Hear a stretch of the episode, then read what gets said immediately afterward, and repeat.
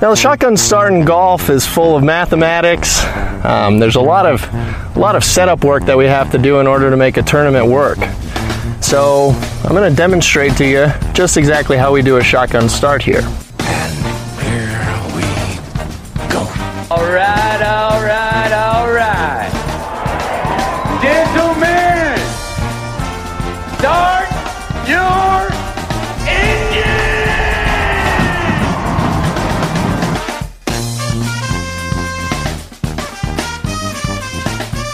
Greetings and welcome to a Wednesday edition of the Shotgun Start. It is December 20th. Andy, how are we doing?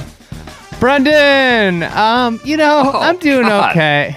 You I- limped into that one. Brendan. Well, you know what? I honestly feel like um I had like flashbacks to my unprepared college self cramming for finals, you know, studying up to the minute.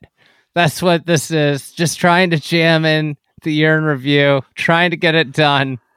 Woke up early this morning and just been just been plowing through events well, and it's a, it's a self-imposed deadline here. It's not like you No, had a it's not. professor telling you. We're, we're it, making it wasn't sure we're a self it wasn't We're a self it was it was a deadline this All is right. a deadline that needed to happen I don't for- disagree with you. We are we are staggering across the finish line earlier than normal. I, I'd say for your interview, I finished my research. It was I was on page one twelve of my Google Doc, one hundred twelve pages. The last entry, which we'll get to at the end of this episode, is for none other than Michael Block, which I felt was fitting. and the year of Blocky year interview with a Blocky anecdote note. Um, we will. Uh, this will be it. I think. Is this our last episode before the holidays, Andy? Or for Christmas, if you celebrate We Christmas, might- is that your thing? yeah before christmas for sure for sure. We might come back next week. We might do a little AMA and some golf advice.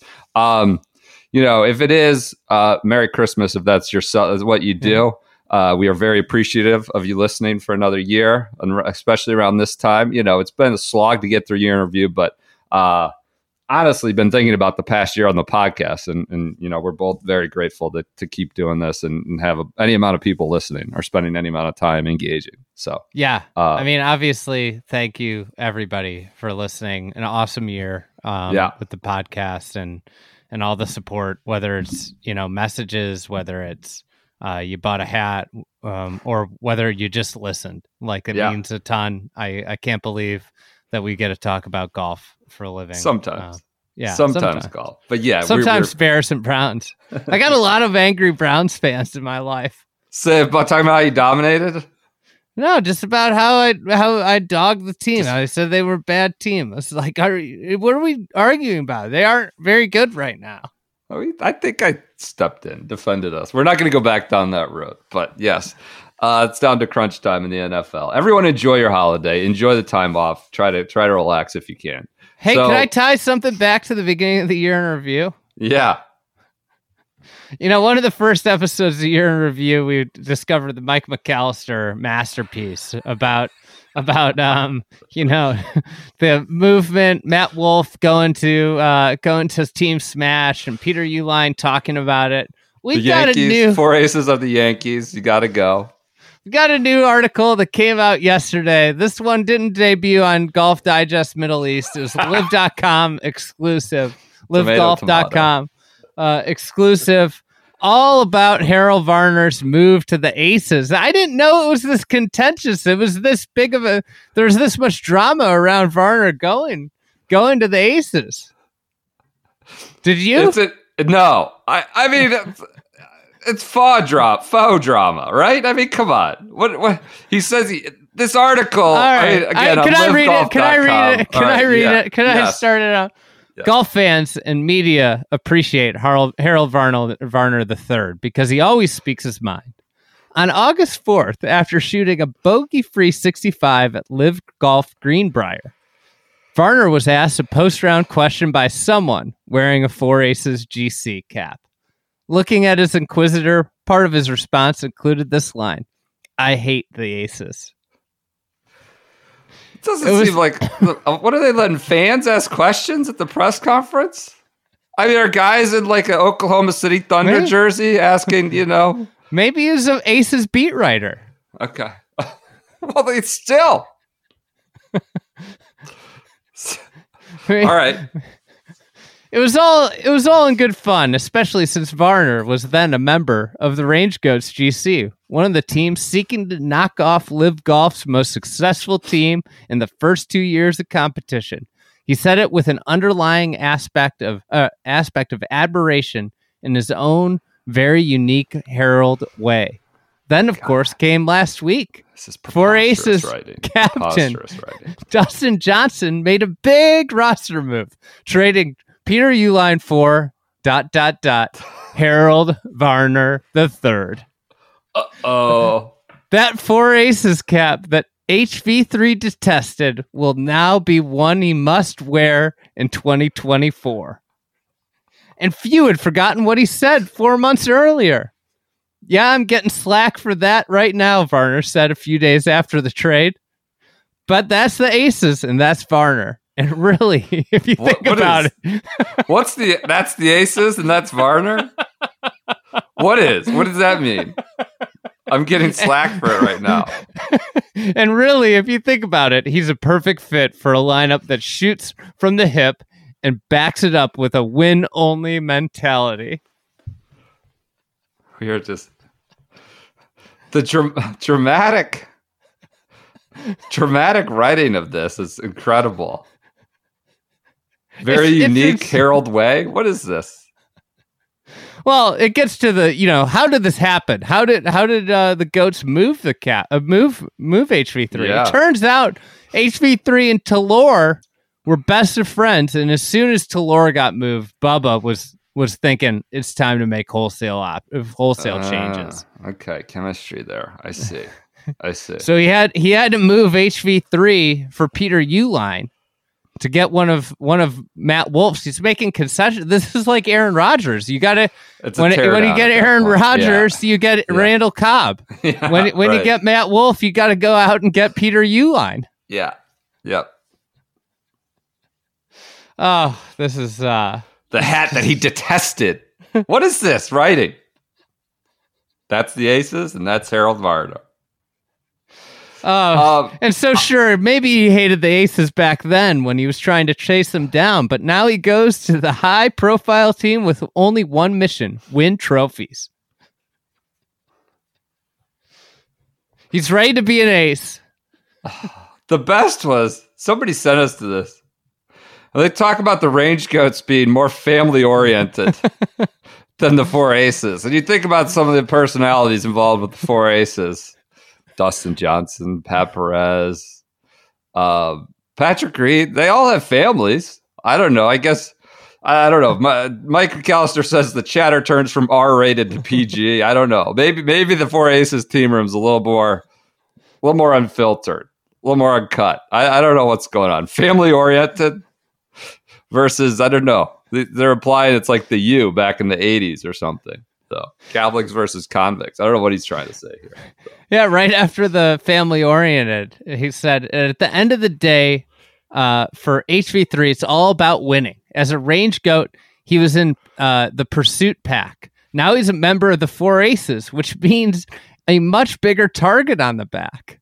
The aces were not able to re- repeat in Right. 2023. I was gonna they're not like they won a the lot next- at the beginning, like was two the years ago. this was the next line of the article.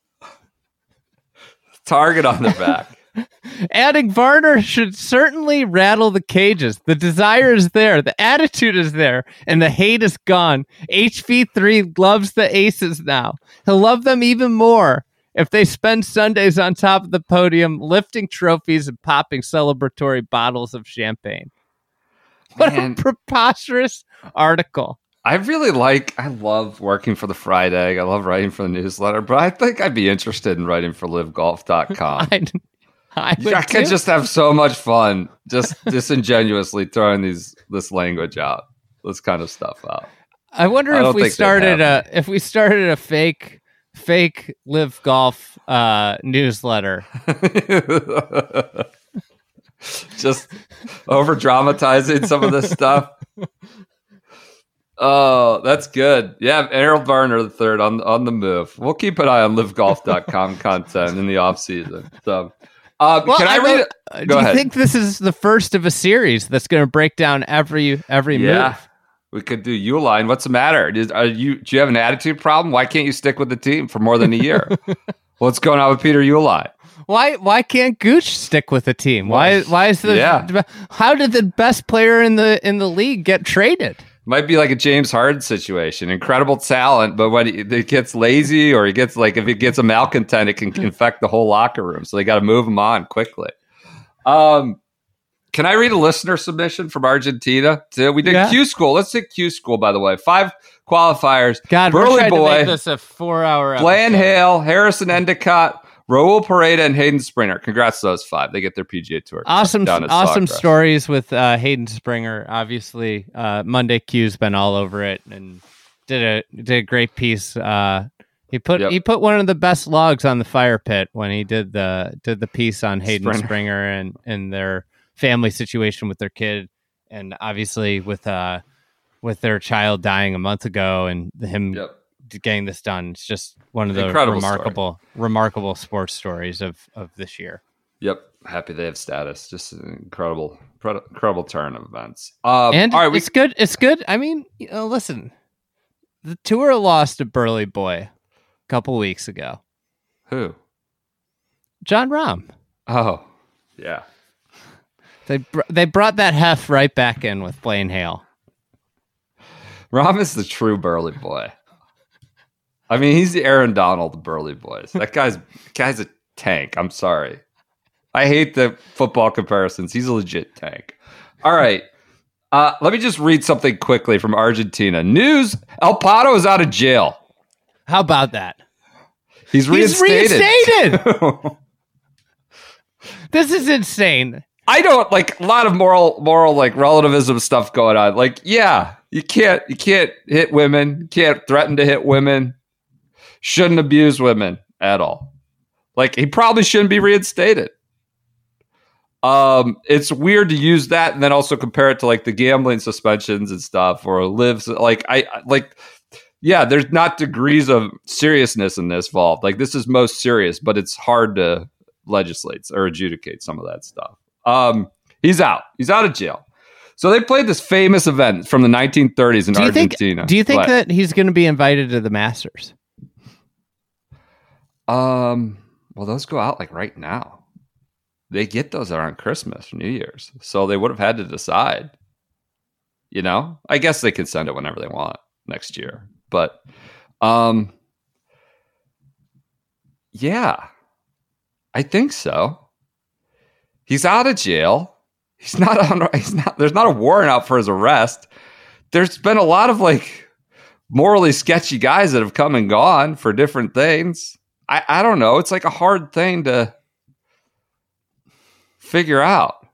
It's a big question in my mind. This is not. This is not a, be, a statement of approval for beating women. I'm not like like. Come on. I think he probably is. He's going to be in that Champions Dinner. I don't know. Be interesting. I did. Someone tell me he had like a third grade level of. He he advanced three grades while in the clank.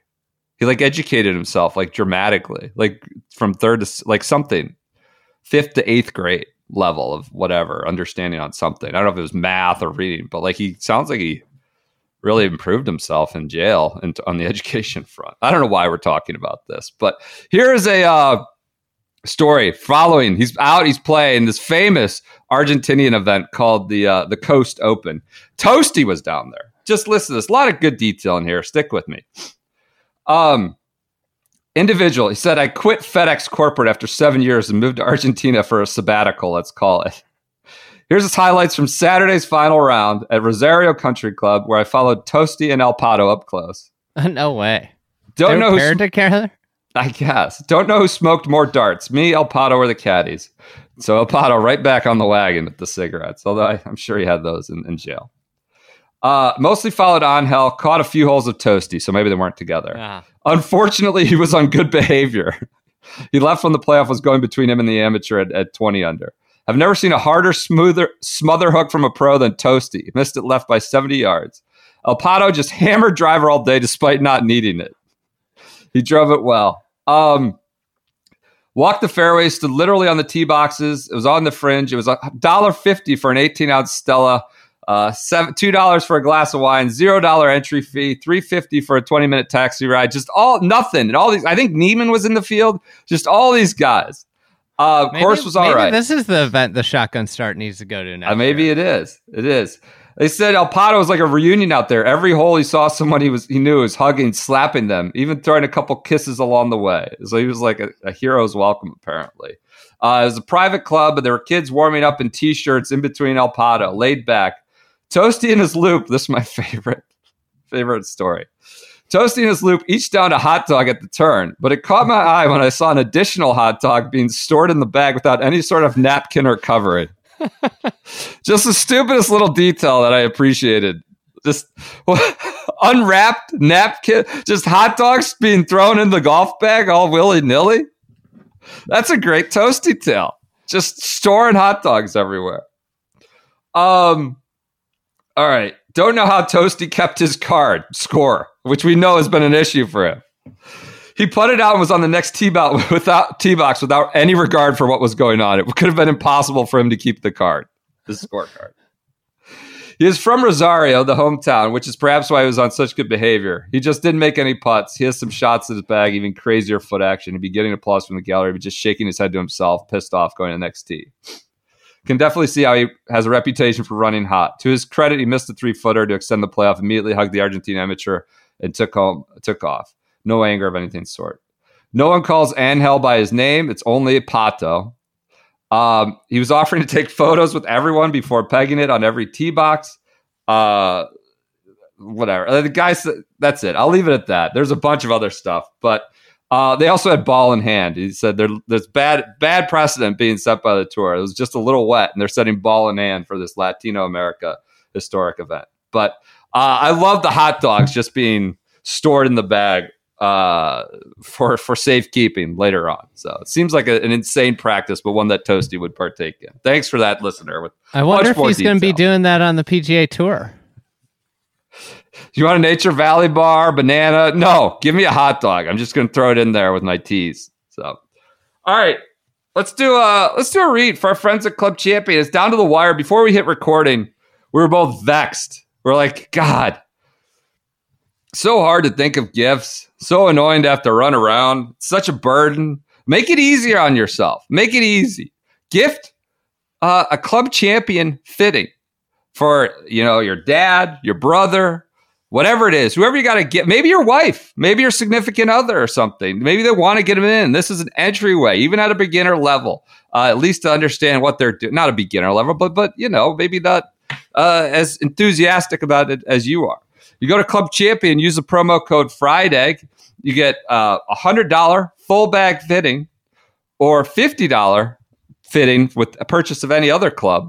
Uh, with purchase of any club, uh, that's their best offer. If you book it you use that promo code through Christmas. It's still active and alive through Christmas. It's a consumable good. It's something you could use. I don't know consumables still, but it's just something that doesn't pile up in the corner of your house, which is what I hate about this time of year.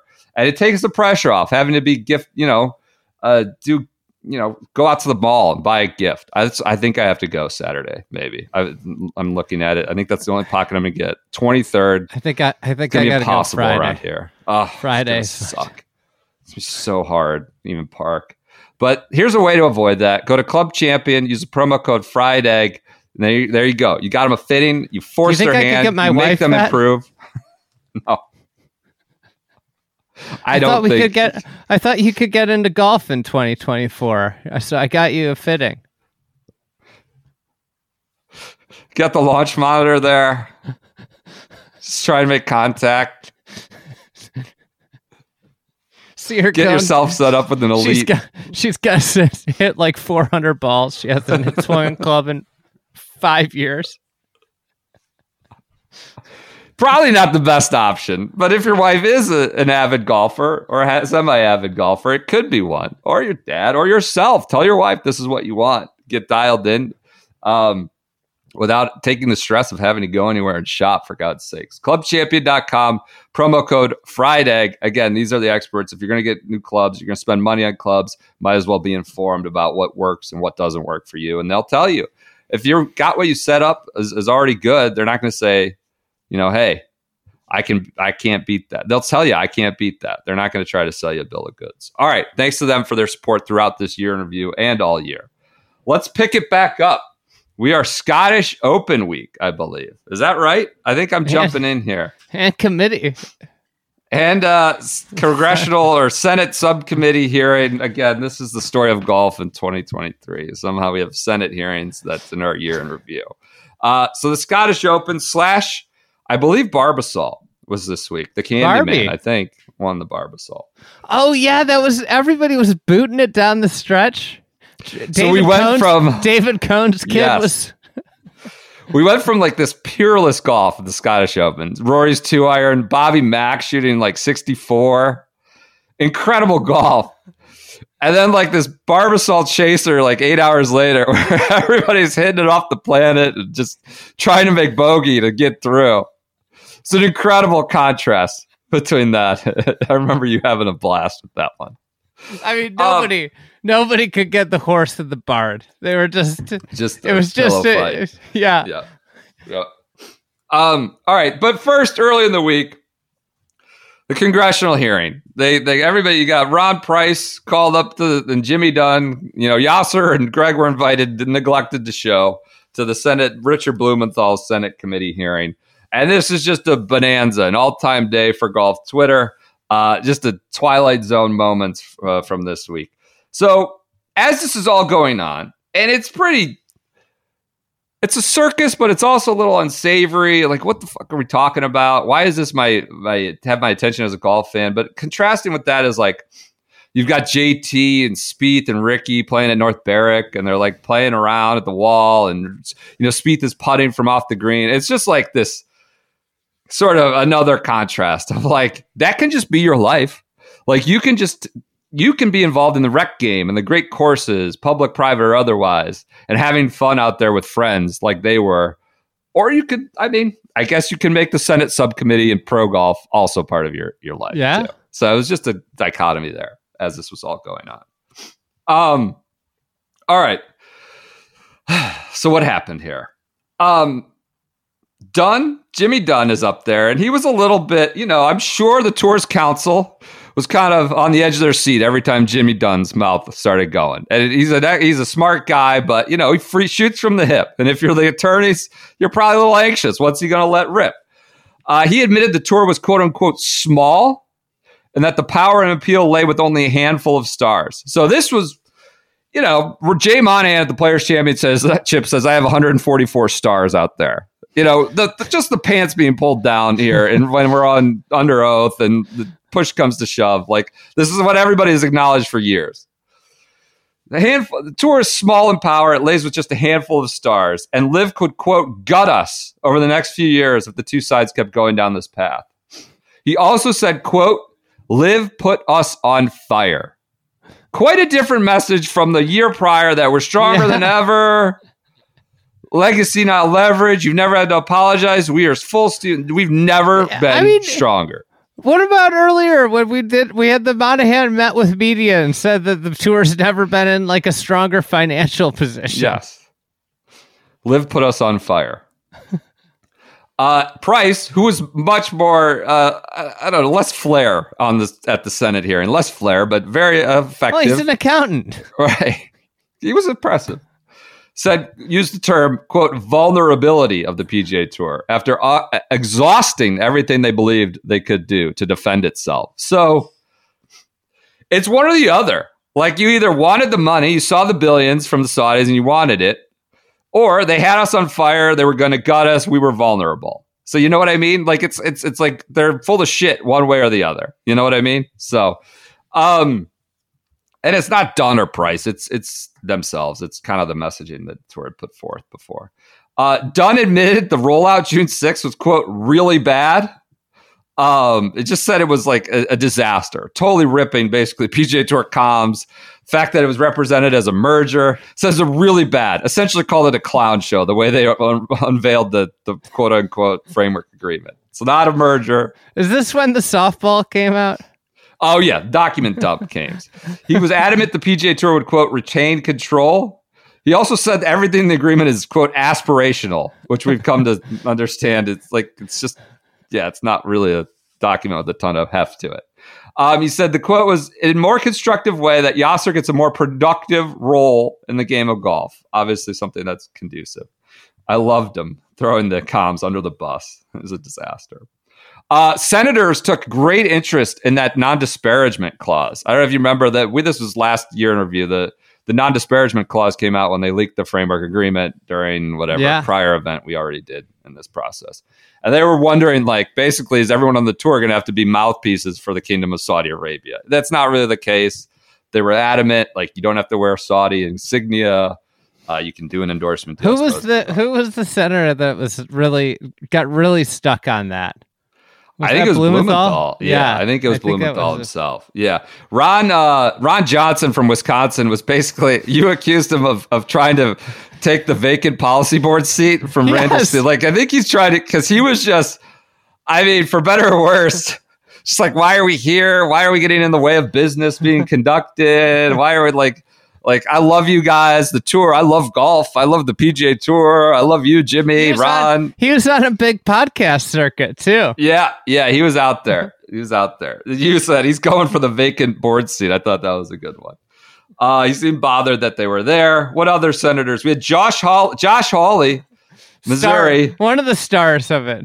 just With just his- with his- parachuted in, absolutely trying to grill Ron Price. I think Dunne too, but Dunne's like I don't. I'm just like a, a What about businessman that's on China? the board. PGA Tour China did not realize China had PGA Tour China had not operated in two and a half, three years since before the pandemic. But he's asking, like, do you not run the tour in China? What? Why are you doing that? And has nothing to do really with the merger or quote unquote the framework agreement. Senator Tom Carper talked about Sam Snead for a long time for no reason. And then also talked about his own poor golf game in painstaking detail, like his fantasy team. Talked about the one time he shot like, I don't know, 110 and why he wasn't good and Sam Snead, and then never really asked a question of any kind. Just said that. Rand Sir, is there Paul. a question? Is there a question? No.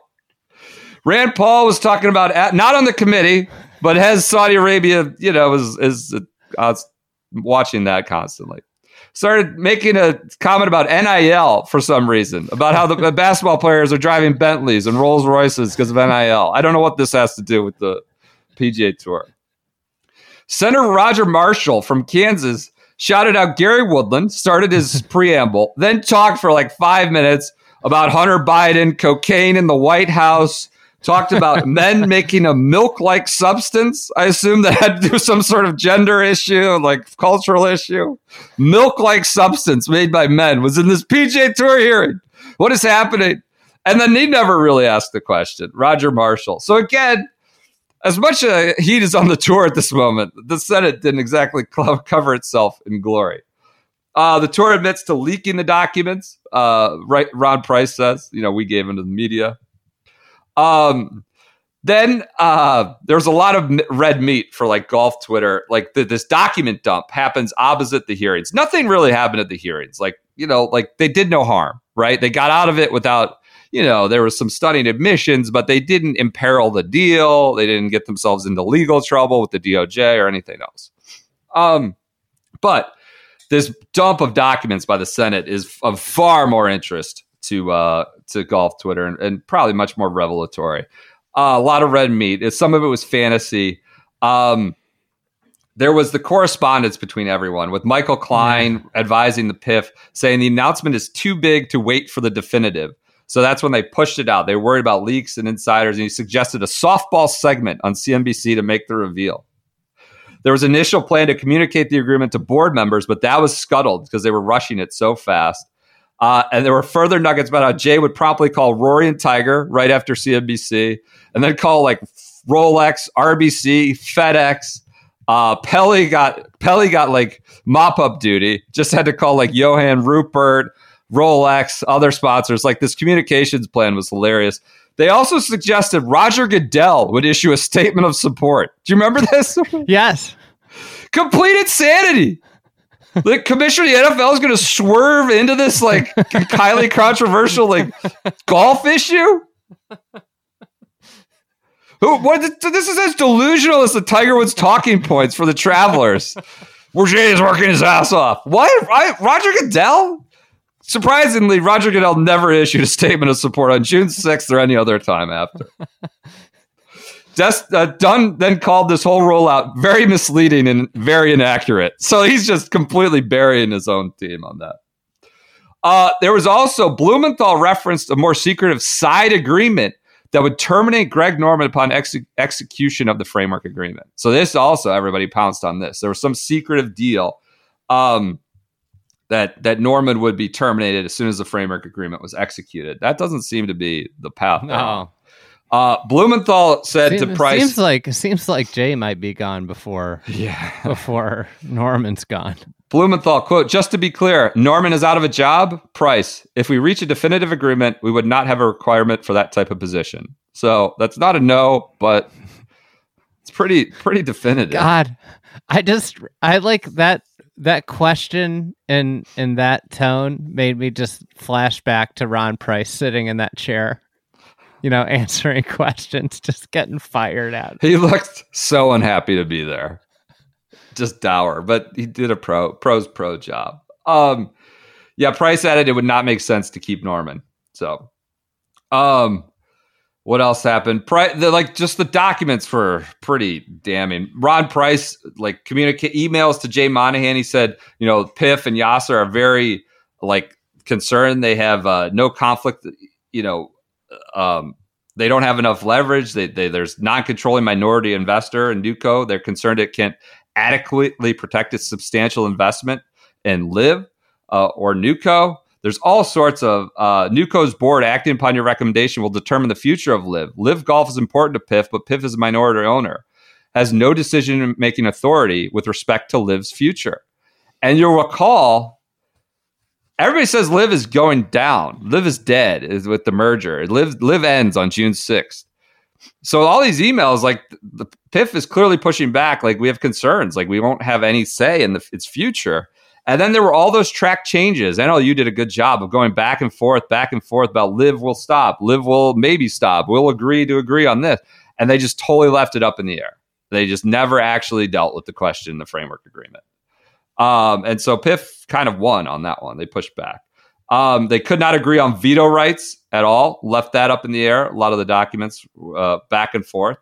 Um, and just a ton up in the air, and that we're seeing continuing on through through the end of the year.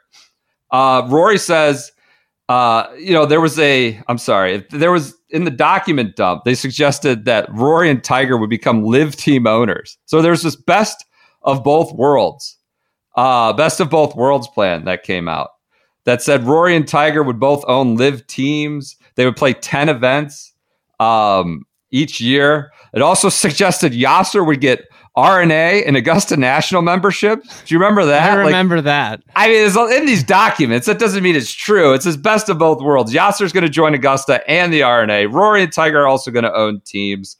Um, just a lot of sort of some of it border on fantasy. They said they would get OWGR points retroactively, which is Yeah. just impossible to like figure out how to legislate that. The crazy stuff came out on that, and that people had fun with that one. Um, and Rory gave this quote: "If LIV Golf was the last place on earth to play golf, I would retire. That's how I feel about it." He said that in Scotland, reacting to some of the uh, the the documents, the best of both worlds documents. Um, what else happened? Uh, just so much at this, so many of these doc uh, in these documents. Um, New York Times they they removed the promise reported that they removed the promises that the two parties will not re- recruit each other's players, which we've just seen come home to Mhm. roost on that uh, with Jon Rahm. They had to remove it at a DOJ suggestion this week. Uh, but yeah, that was it. The documents were just a, a, a treasure trove of stuff. With the like the Yasir getting Augusta National membership was amazing. Like it's just all about him just trying to get into Augusta National. This whole like three year play, elbowing his way into golf. Does he just want an Augusta National membership? Because it came up yet again. So the best of both worlds stuff was was really the best. Uh, kind of the, the best moment for golf Twitter on this. Um, all right, what else happens this week? Blocky gets snubbed at the ESPYS. Seems really upset. down about it. He was down. He thought he was going to get it. He didn't get it. Um, over in Scotland, the guys are worked up about Jay. He's, I think, just come back, or he's about to come back next week. Uh, Xander says he has a lot of tough questions to answer in his return. I don't trust easily. He had my trust, and he has a lot less of it now. I don't stand alone when I say that. So saying, you know, everybody feels that way. Not not willing to stand out there himself. Technically, uh, he doesn't have my trust. He'll have to answer a lot of tough questions when he comes back. Um, Lost a lot of trust. That's the common common uh, common theme. Yeah, my hope is that there isn't much there isn't much communication now, and that things are a little unsettling, and there's a bit of divide between management and the players, if you want to call it that. My hope is that a positive thing coming from that will be more communication, more transparency, and sort of understanding which direction the tour will go, with us being sort of the ambassadors of it. So again, kind of precursor to we want all control, more player control. We are the ambassadors of it, but they also want to be the managers of it. Um, the PGA Tour in Scotland, PGA Tour, but probably the DP World Tour, given it, posted a video of Rory McIlroy hitting a persimmon driver and then a modern Ah. driver at the Genesis Scottish Open. He flew Ripped 60 it. yards shorter, 60 yards shorter though, uh, with this persimmon. He ripped it. He ripped it. Uh, he said, "I must say, hitting a persimmon wood, you can swing as hard as it, hard as is a 460 cc because you can't. Sorry, swing as hard as a 460 cc because you need to hit it in the middle of the club face." Um, oh, imagine that. Yeah. smoked it. Uh, then he comes out on rollback. He says, "Roll back the clubs, roll back the ball, roll back everything." After hitting this persimmon, great quote. um, the Scottish was like loaded. Eight of the top ten players in the OWGR were playing it. So again, like this kind of works if we can make this happen, right? Make multiple swings, multiple carrots, when, tag it, pe- peg it to the majors. Um, they moved fi- final round tee times up for wind, which got a lot of shit because it's Scotland. It was so It's windy. links golf. Why are you moving tee tops up f- for wind? They should play in the wind. Uh, but it worked out fine, and and yeah, it was very very windy. Um, so it's early, really early. Everybody has to watch on the CBS app or the streaming deal. Really early in the states. Trevor Immelman says, I think if uh, R- Bob McIntyre pars in, he wins. But he bogeyed 16, then hit an outrageous, outrageous birdie on 18. You remember he Yeah. yanked his drive way, Way left. left. Kind of got a good Worlds lie left. in the Did he heather. hit three wood? It was uh, lumber. I'm not sure what. He hit three wood to, I don't know, 12 to 15 feet and made the putt. An insane birdie. 18 was like the hardest hole all day, real or all week, I think. Really hard hole. I feel like hard. that shot got him on the Ryder Cup team. Maybe, maybe. And he walks off in tears. It was a, I think, a 64, like just a round that wasn't out there, and better than everybody else. Winning his home open in tears. Didn't see that. Rory comes up behind him, um, and I think he birdied. I think he birdied the last. Two, Yeah, he did. He right? birdied the last two because he had kind of a bad bogey Yeah, coming down the stretch, and it He birdied- looked like oh he's going to be out of it, and then he birdied seventeen and eighteen. Yep, a- he birdied And 17's like what, like two forty or something? big, par, three. three. Yes. Uh, it made it two. So he birdied three of the last five and including the last two. Incredible, like hour of golf from him. So 18th tee, he's between clubs, 200 yards away, not a mile, 200 yards. Obviously, conditions are tough. Oh, the Uh, conversation was so good. They had the audio. Didn't have a three iron in his bag that week, so he's between a two and a four. So he decides to make the shot, test his creativity, hits a soft two iron. Came out low, finished 10 feet from the hole, says, quote, I think he kind of I- cut it, right? Didn't he Yeah. say he Yes. put a little cut Yep. on? A baby like a, a little bit of cut. He says probably the best shot I hit all year. There's like every angle and nobody can get enough of it, right? There's the behind, there's the sound from like the up close behind the angle. Some guy behind the grandstands like track the ball like this low bullet. Like everybody, like incredible romantic shot. Uh, Rory calls it probably the best he hit all year. So an incredible finish with Bobby Mack. Rory then just it makes the putt too. I think he thought he missed it. He, he was like laughing and it went right in the hole um, and he beats beats Bobby Mack with with the shot of the year. Um, Bacon qualifies for the USAM, so shout out to Shane Bacon. Friday Yeah. qualified this year, massive accomplishment. Uh, Rory wins Scottish. Um, Barbasol, Lucas Glover started shot 63. So this starts to be Glover rumbling with his broomstick. He's like playing opposite field events. Not a sniff of going to Britain for anything. Going to the Open, Scotland, Scottish Open, nothing. And then, like within four weeks, it's like he should be on the Ryder Cup. Kind of an incredible run. He's a he, well, not only in a Ryder Cup, he's a TGL player. right, Inc- amazing. Come up, playing the Barbasol. Um, He was still riding uh riding uh coach on 6 a.m. flights out of Memphis. from Memphis. That's right. That's right. Uh, this week also Lydia Ko was playing lift clean in place at the Dana Open. I think it, what is that Northwest Ohio, and it was not lift clean in place except for two holes. Kind of a weird deal. They lift clean in place only in two holes, and then she got jammed like seven shots for that. Uh, Jon Rahm and Callaway extend their deal with Rahm getting equity in the company. Good year for Jon Rahm. And then last but not least this week, an incredible look back here on December 20th. 2:21 p.m., July 10th, 2023. Tweet from Brentley Romine. NCAA officially announces that Spike Mark, a new company founded by former UCLA coach Derek Freeman, will replace longtime partner GolfStat as NCAA's provider for all golf scoring and ranking services beginning this fall. Spike We all know how that- no more. Completely out. They're out completely. We didn't even cover it. They're completely out. Doesn't their exist. Name, their name is gone. Doesn't exist. So that was good to find in July in the year review, knowing what would come. All right, that does it for Scottish Wow. Open week and the You got uh, through that quick. the hearings. Yeah, I, I, I mean, we could go crazy on the hearings, but the documents you can look up. the The best of both worlds presentation was hilarious. How they got there. So All right. Let's go to the open. You're Okay. starting. You got the lead up. I oh, I've got the open. That's right. Yeah, right. I've and got I the got the. I got the days of it. That's right. Let's do a little course stuff. A lot of uh, quote unquote internal OB drama. Three and 18, 18. are the big ones, right? Three, you kind of cut the court. You know, you could send it over it. it kind of a really cool hole. Ended up being a great hole. And so was 18 all week. Amazing. I got a lot of stuff from round one on that. Okay. Okay. Um, so there then there's like also bunker gate. A lot of consternation early. Michael Kim had some great insights. He's throwing the ball down. It's not just how they're hollowed or they're not bowled, right? So there's no bowl. So the balls are going up against the edges. They're more flat.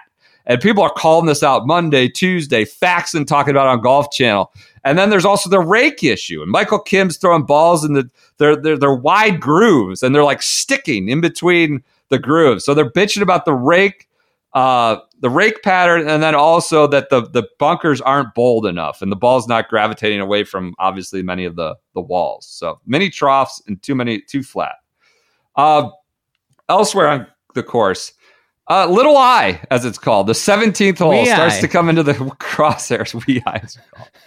Pete Cowan, the legendary teacher, talked to Bunker, Who said- online. Who said What? that it was going to ruin someone's career? Pete Pete Cowan. Quote, I hate it. Very deliberate, very pointed there. I haven't heard a player say a good thing about it. They'll just deal with it. It could ruin somebody's career if the wind goes in the wrong direction. All of a sudden, there's bad luck rolling down from the wrong place. Why would you make a 120 to 130 yard par three impossible? It's called an infinity green, and that could be it. They could be playing infin- infinitely backwards and forwards across the green, back and forth, back and forth. I hate it. It's going to ruin somebody's career. Uh, the players never really ripped it. There should be there should be a, a award for worst golf design um in the, of the year, and this should win it. Oh God. Uh, yeah, the players didn't really rip it, but they also didn't say anything great about it, which is probably the sign of a bad hole. Because if you have players pissed off and ripping it, maybe something might be provocative. I thought the best summation of was Garrett, who said that it's really a feat of skill to create a hole that's that's too difficult for, For member, member. play, Yeah. but too easy for pros. Just bland for pros. Yeah. Bland, bland to unplayable, but nothing in between. Basically, is what The- it seems like. It the other the other thing that I found reading uh, Shackelford was that the he he made a point of you know the they built the green so high like they built this infinity green and it's just like you know this is the this is what happens when you have contractors and somebody that doesn't ever make visits and you know it's just generally But anyways, he he the get another the, email. The infinite. I'm gonna get another email. Can't wait for it. across I won't respond to it again.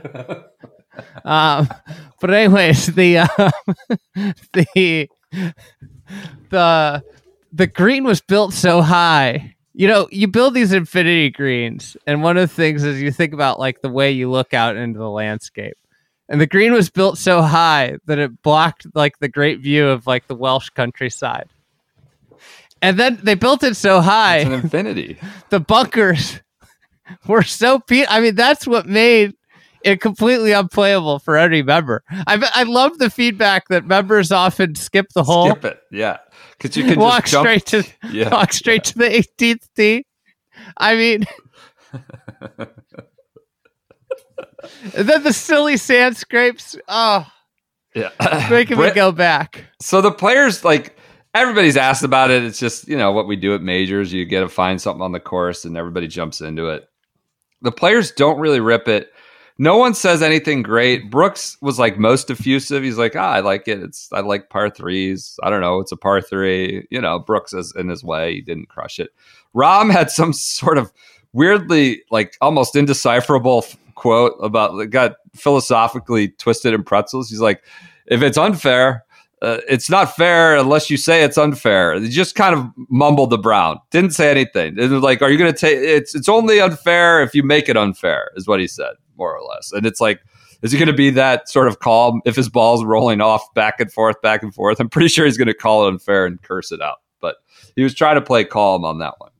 Um, elsewhere outside of the uh, Open, this week, Blocky and DJ Khaled are doing things together. Blocky's holding out with DJ Khaled, just getting a ton of uh, impressions on that. you're rolling um, into my week, Oh, I did? or you're in, into my days. Oh, Thursday. shit, sorry. Okay, I thought that it was. Did you have the protesters storming Sabonic this week? Oh, I didn't. I didn't have it. That might have been a practice round day. I was worried I jumped. This was hilarious. I mean, these guys heckling these billionaire players, these millionaire uh, play. You got these these kind of tree huggers are running onto the greens at Sabonic, heckling these guys. You suck. God, how do you play? How do you pay that much money to be that bad at golf? Like, it's just a ridiculous scene. There's like some angry staffers trying to escort him off. Really funny moment from the summer. Um, we wonder if there's like a lack of juice for this Open Championship. And we had been personally so ramped up for LACC, right? We haven't seen that course, the major championship play. It's on the year after St. Andrews. So we're like, is this like the least I don't know, anticipated open. It did. We weren't like we're not we're not happy it's happening. We're love. We're ready to go. It's just kind of s- snuck up on everybody, right? Without a lot of hype based after the Open of L- St. Andrews and then after LACC. Rory skips his presser again. You know that's became his sort of mo there at that point in the summer. Um, we had a lot of Dan Bradbury chat. This is when we discovered Dan Bra- Bradbury being in the field after Fahrenheit. like not making a cut. 451. yeah, was just not good. And a side note on Thursday, this just fits. This will cross something off my list. Cam Smith was waiting by the first tee. He was the first alternate. He was 55th in the world. But Dan Cam Bradbury Smith? or Cam uh, Cam Davis. Okay, yeah, yeah, yeah. I yeah. got I got hung up in the Cameron zone yeah, there. Cameron Zone. but Cam, Cam Davis is 55th in the world, uh, sitting on the first tee waiting for somebody to WD. Doesn't get in. It's like, wait, what are we doing here? Dan Bradbury won the uh, something on the Sunshine Tour in like December, like seven months, and he Yes. did it again this year. He just did it. He's going to be intrude. Well, it seems that that's this, he's a specialist down But there. it never makes a cut between them. So he gets in. Uh, a lot where, of beat. that's where Fair, Fahrenheit 451 vibes are down in South Africa. A lot of Beatles, you know, crowbarred into everything in the pre Rorma. Uh, Rory's got like Beatles shoes. Nike does some Beatles themed shoes. I suggest the Beatles might be overrated. We have Yeah, I had that in my notes. A lot of Matthew Jordan buzz. The hometown kid comes back. Uh, he gets the, gets the opening tee shot. He talks about it in terms of club championships. I won three until I had to start playing the amateur stuff. So a lot of he was an early story. Um, Rory, Shane Lowry, and Paddy Harrington get sort of popped on the first tee. They go to play a practice round. Some marshal or somebody goes, "Do you have a tee time?" And Lowry's like, we've got four claret jugs here, lads, on the tee. Like, what do you mean? so that came from one of these uh, like behind the scenes videos. The Open did some great YouTube, like a, a day in the life with kind of not narrated, just a lot of like color audio video. Because we got four claret jugs between the three of us, lads. Why do we need tee time? Um, Unbelievable. Rahm plays multiple rounds with Phil. Then he has this press conference. I talked about his quotes on Little Eye. Kind of astonishing quotes at this point.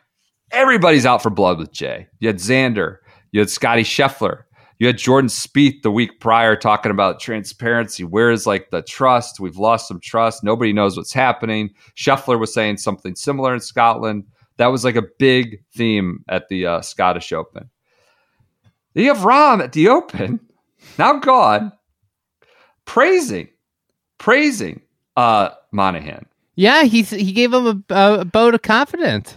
Yes, he said, "quote He's done a fantastic job at the helm of the tour." Though he acknowledged the deal, I think this is from a uh, golf channel, Lavner. He acknowledged the deal between tour, tour and PIF was unexpected. He said the tour decides deserve two sides deserve time to work out the details.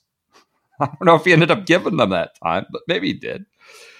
The turn they took without us knowing was very unexpected, he said, but I still think he's been doing a great job. Right now, after that happened, I think it's only fair to give them time, the right time to work things out. I still think they have the best interests of the players at heart. All we have right now, it's a framework agreement. It's agreement to have an agreement. We really don't have anything right now to be able to say or judge what they've done. So, has his faith in management, Monahan in particular, has it changed? He said no. Again, he still has all the time to work this agreement to basically prove that this was the right decision. Um, there's a lot of chatter about like, is he pissed? Should he have been made whole for not taking the money? And he didn't share that viewpoint. He says, I wasn't forced into anything. Do I think they absolutely should? Um, do I, do I think they absolutely should be, and there must be compensation for those who didn't go? He's referring to no. I just stayed because I think it's the best choice for myself and for the golf I want to play. We all had a chance to go to LIV and take the money, and we chose to stay at the PGA Tour for whatever reason we chose. I already make an amazing living doing what I do. I'm extremely thankful. And that all happened because of the platform the PGA Tour provided me. As far as I'm concerned, they've done enough for me, and their focus should be on proving the PGA Tour and the game of golf for future generations. He says, but if there is some like reward for high profile players who said no, he says, quote, I'm not going to say no, but I don't feel like I'm owed that, is what he's saying. Right now, it's a game of waiting. Hopefully, they can reach a partnership that they both are happy with what the outcome is going to be. And everybody can move on and be the best golf product we can put out there. Whatever that looks like, I don't know. Like a massive endorsement for Monahan, massive yeah. from Rahm. When a lot of people were still like, you know, what's what's he think about all this? You know, he was sort of mercurial and just a real big endorsement for Monahan. And now he's gone. Really a big change between July and now. Um, Scheffler, Scotty Scheffler in his press conference bristled at putting critiques. Like was oh, not, a, and yes. then like went out and lost a billion strokes on, on the green. I have I have some of the quotes from from that. Uh, Scheffler. From, was it on the? Was that during during play? the tournament? Yeah. Oh, About, okay. I got, I got. There's more to that story as we get into the tournament. Okay. He says it's like he said it was like fabricated by media. I'll, I'll get there, and then the okay. next day he lost like four shots on the green. Uh, all right, maybe that's yours then. Maybe I'll leave that for you. But yes, he bristles at the putting strokes. But he did say, like, um, I think if you asked me whether I was in college, uh, it could be 27 and six wins of major players. I'd say I'm satisfied. But then you get to the other side, you win one tournament, you want to win two, and two turns into three. It's never enough. It's kind of an interesting perspective for an elite player. I wasn't even close to becoming satisfied with last year's season golf is one of those games where I don't think you ever really achieve that satisfaction. You're always asking for more. Kind of an interesting, mature perspective. Um, Marty Sleeps has his press conference. They announced the African Amateur, just strictly run by the R&A, not with the Masters or USGA or anything like that. They're going to have African Major or African Amateur with a, an exemption into the Open. Um, and then he gets pretty coy about Saudi money coming to majors. So not just this yeah. NewCo thing, he sort of dodges it. Um, he says uh, significant increases in prize money. He's also suggesting like this prize money is unsustainable, this race to incredible purses. Significant increases in prize money in the men's professional game has resulted in the long term reassessment of the business model for professional golf.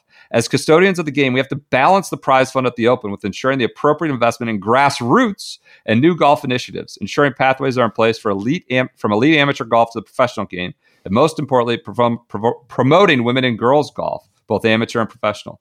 There's no doubt that our ability to achieve this has been impacted by the much more rapid acceleration in men's professional prize money than we anticipated or planned for. So, again, suggesting the arms race in men's golf is dramatically hurting their ability to invest in some of their grassroots initiatives. So, he says we have a large number of corporate partners that help us make things happen. I think the world has changed in the last year. It's not just golf. You're seeing it in football, you're seeing it in F1, you're seeing it in cricket.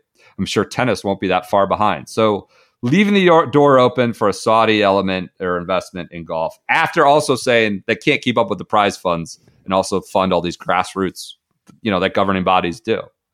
Um, yeah, world of the world of sport has changed dramatically in the last 12 months and is not feasible for the R&A or golf to just ignore what is a societal change on a global basis. We will be considering within all the parameters that we look at with the options that we might have. So, quite not not saying no to any the question of maybe Saudis having money in freaking major championships. So that's it for the pre uh, tournament days. Let's take it off to the, the tournament championship. All days. right, let's go. The uh the Open debuted a new slogan. Do you remember what it was? No, what was it? Forged by nature. Oh. And I know you love this marketing jargon, so I, I got it all written out for you.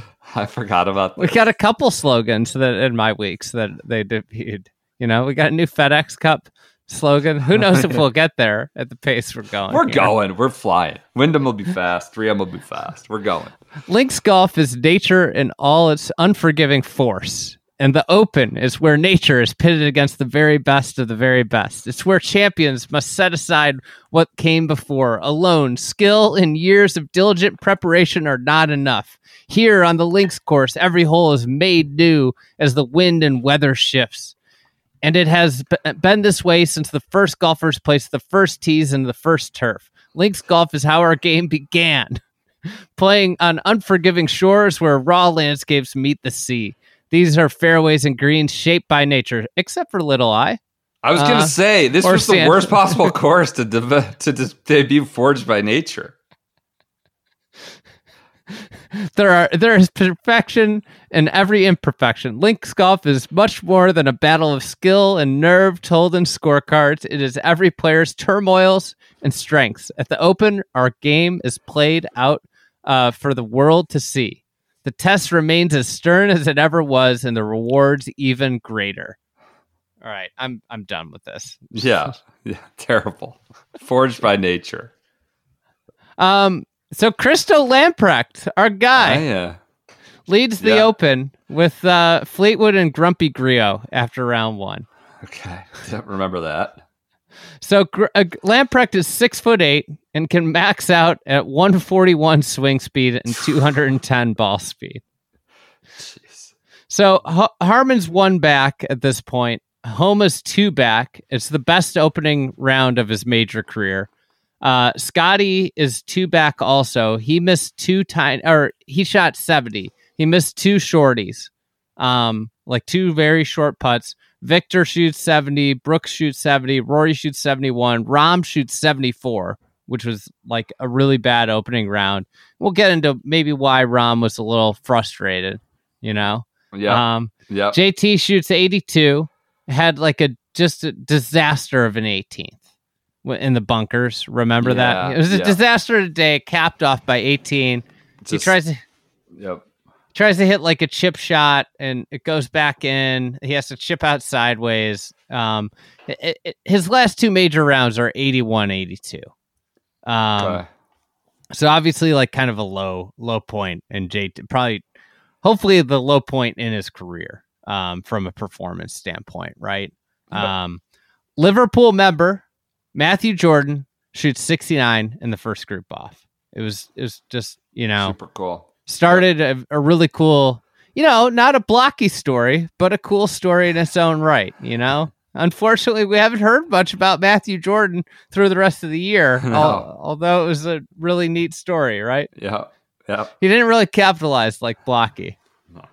Um, Liverpool plays 1.2 shots harder in the afternoon. Um, and then like the star of the show uh, of the day are the holes with OB. So they immediately have like this massive impact. It's like a psychological impact on on on play. So Yeah. I wrote in the newsletter about 18 and you wrote on uh, about 3 a little bit. And so it, this is from your section. It said this combined with Andy's notes on the intrigue of the 18th above makes you wonder even more about the newfangled par 3 17th, motivated not by history, but for the desire, uh, but the desire for championship drama, like that scene at the pen- penultimate hole at TPC Sawgrass. The two most exciting holes and some of the most thrilling shots to watch in round one were o- owing to the design around the course's most historical hazard and penalty, the plot of internal out of bounds. So, you know, it wasn't this manufactured design that uh that Ebert made. It was just what the course was. And there's some stuff that out there that has been changed um, that probably should be put back that had more out of bounds, which would have made it cool. So some Three was so examples. yeah. Three was so fun to watch. So Cam Smith on three, he didn't really know what to do, and he chunked chunked an iron off the third. It went 176 yards. It left him 250 in, and just like give a juxtaposition, Lamprecht uh, just pulled out driver and carried everything and made birdie. So it was like you know they these guys had like what everybody settled on was kind of like playing an iron to the left edge of the fairway at the bend. yeah.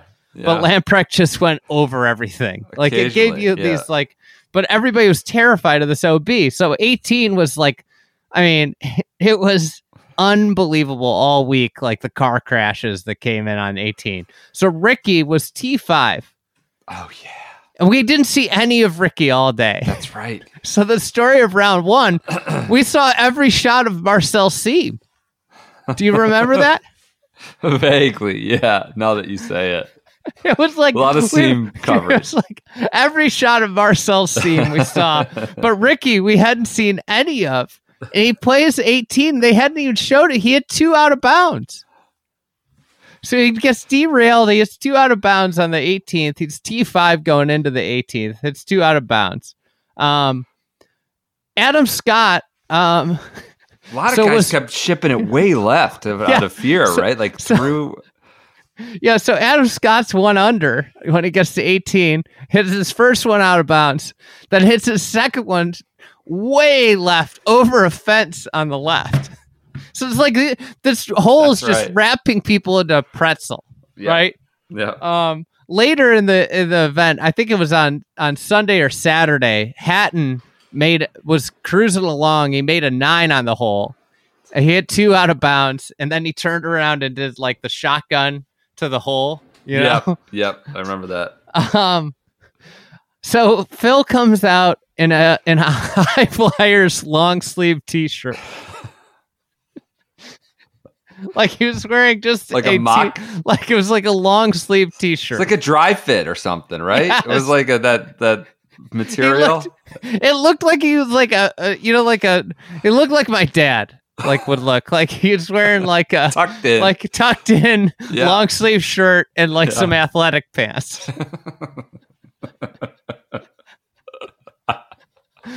Not a cape. Yeah.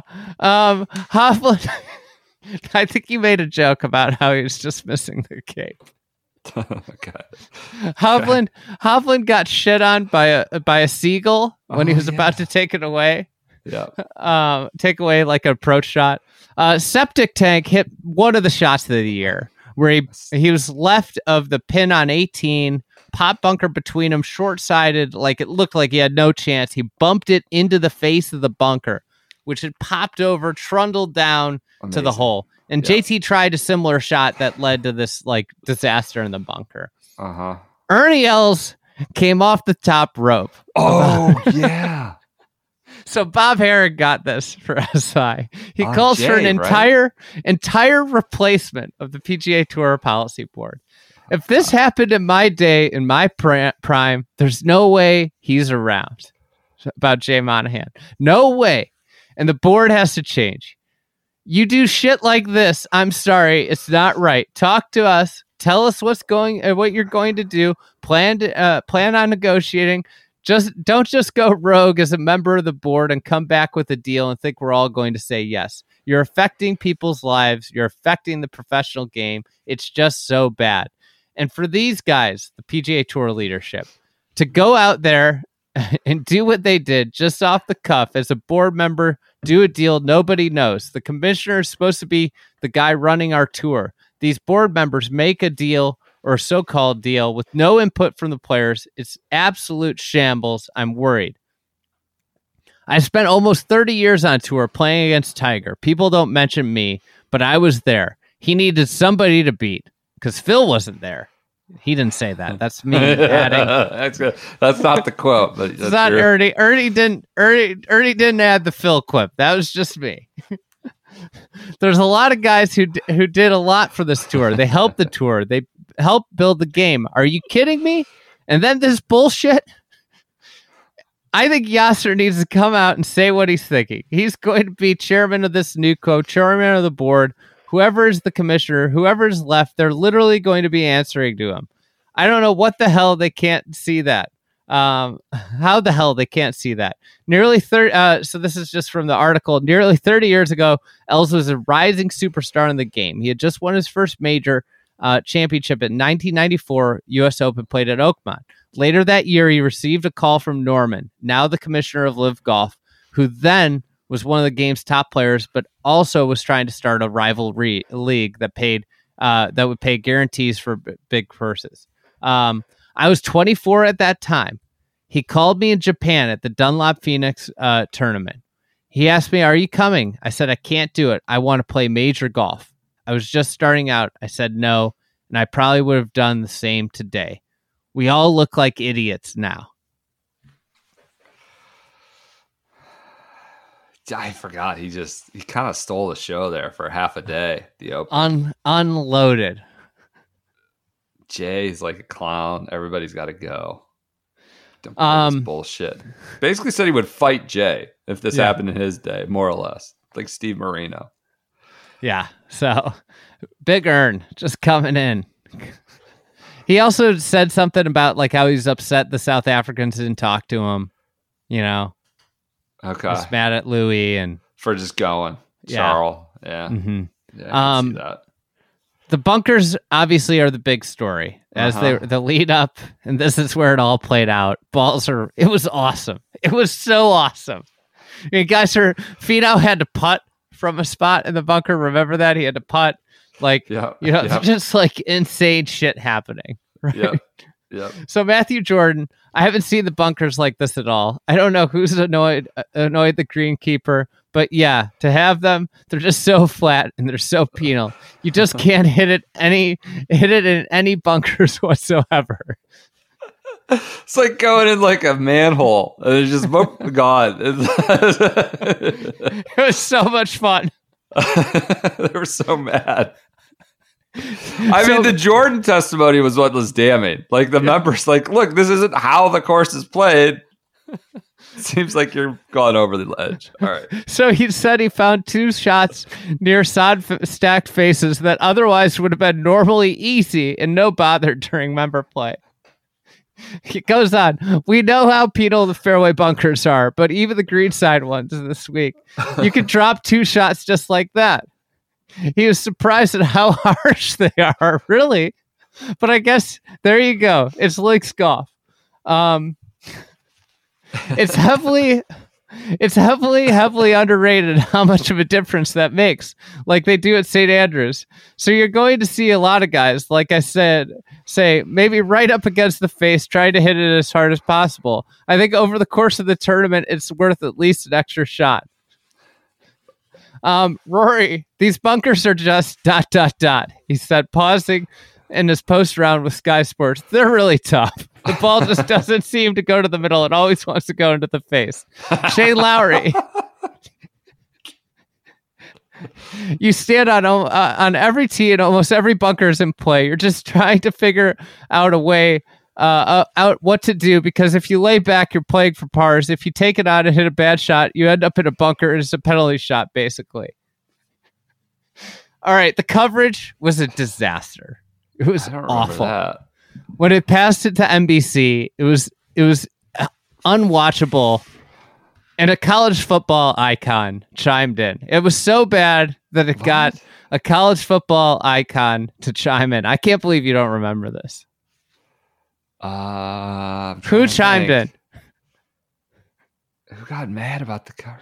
Um, oh, it's escaping me. None other than Auburn ball coach Hugh Oh Freeze. yes, God. Hugh Hugh Freeze Freeze. mad about the commercial load. He tweets, "Woke up early to watch a bit of the Open. Pulling for Fleetwood this week. Home is a special place to win. But is it just me, or is there an enormous amount of long commercial breaks?" And then he, he tagged at USA Network. Oh, Hugh Freeze. God, trying to be populist, win win over golf Twitter. Everybody's doing the Larry David golf, uh, gif. Like Hugh Freeze making the worst person you know made a point you agree with or whatever. Yeah, that's good. It was Um, bad. The coverage cuts to a guy on on an I was about empty beach. wasn't Zinger like uh, going crazy about some guy, like some three hundred pound guy hitting balls on the beach? Yeah. So Zinger compared the guy on the beach to both Seve and Harry Vardon in a two minute span. Zinger Zinger has some unbelievable, unbelievable like seven on the beach in Pedreña or whatever. This guy, I remember being, he was like enormous. He was like 300 pounds.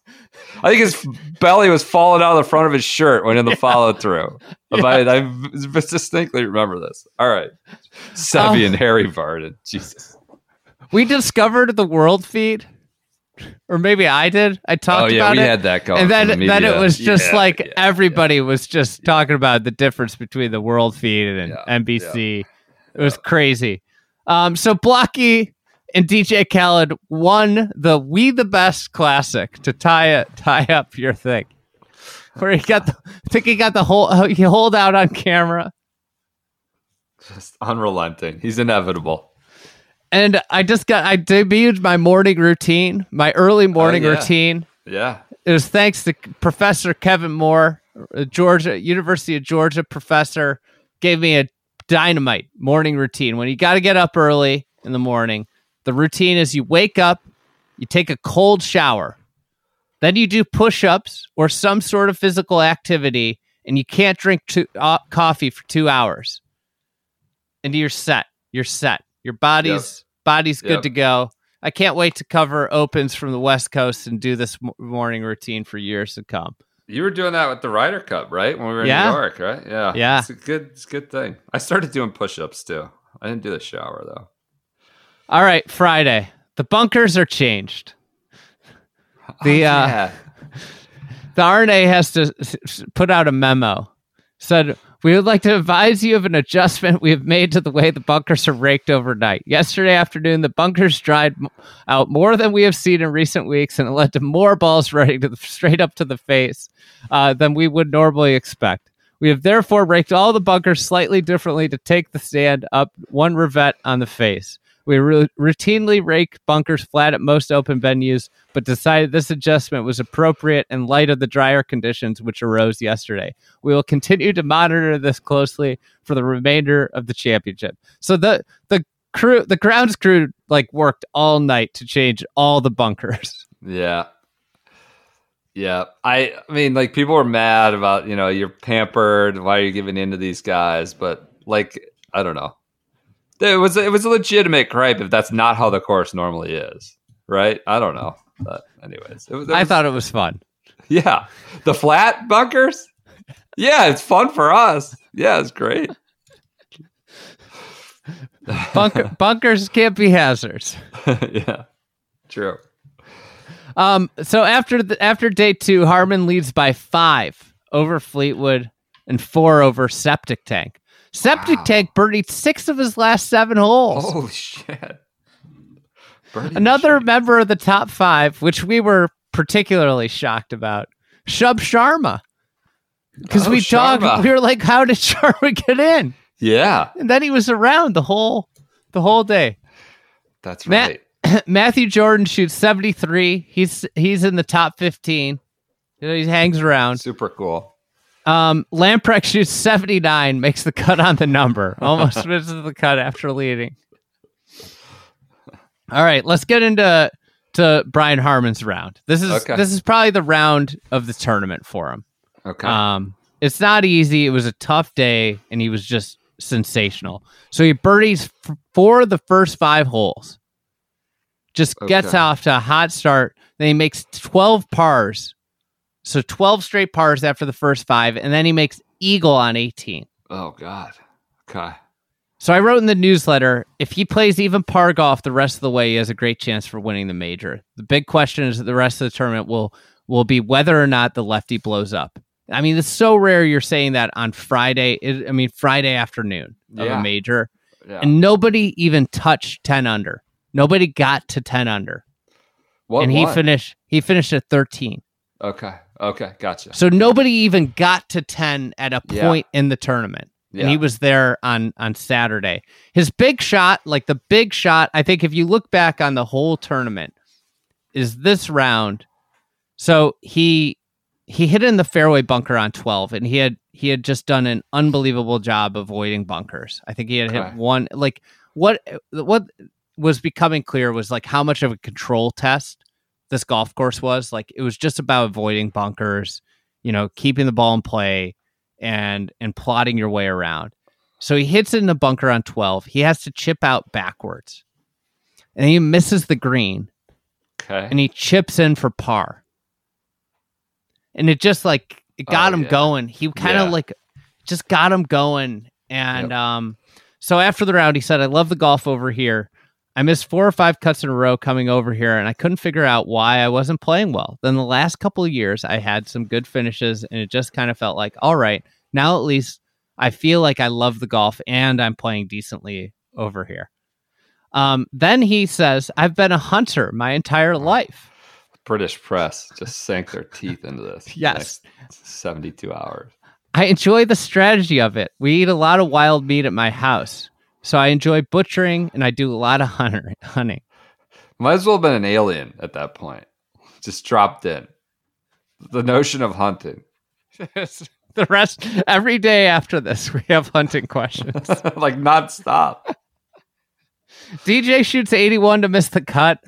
You made a point, uh, I think, in the newsletter about how Paulina and and and Netflix, the Netflix shows, like if you you don't think he's gonna be Ready great, th- yeah, it's, it's Yeah. like you you don't know DJ, and he had just like without a doubt the worst year of his career or recent career in, in majors. Yep. Um, JT missed the cut. He shoots 71 day two, um, obviously after the 82, but big props for talking. He went and Okay. talked to the media. You know, a lot of people would have just gone out of there. Neither one of us want anything to be bad when it comes to golf, but we're we're working hard. We're trying as hard as we can. There's nobody that shot 82 that hit some quality shots that I did remember yesterday. that. I. It doesn't make any sense. I'll hit shots like the number one player in the world, and then I'll make a nine on my last hole of, uh, of the tournament. I think I parsed that language. It's like, well, how many people shot 82? Right? I mean, how many, like, the way he said it was there was no one who shot 82 who hit the shots that I, it was like, well, Yeah, how many other guys shot 82? Maybe one or I don't know. So, it was a little Woody Austin, a little Woody Austin in there Yeah, when uh, Woody. Austin talked about Tiger. Yeah, we hit all the same shots. yep. Um, so Hatton did the the the shotgun. This is where he made the nine on the last hole. Um, speaking of the 18th hole, Woodland hit it way left and then hit a fairway wood from way left and just smoked the fence. The, the, yeah, Yeah. like the, The metal stanchion thing. Yes, the metal barrier thing. Yep. They uh they put uh shuttle cam out. Is it crotch cam? Not quite. No, not crotch Not cam. crouch cam, shuttle rider- cam. Shuttle cam. Just riding from the range to the back to the whatever. Yeah. Just a three or pointless camera. sitting on a camera, sitting on a cart, doing nothing. One of right. NBC's great innovations was shuttle cam. Shuttle cam. That's right.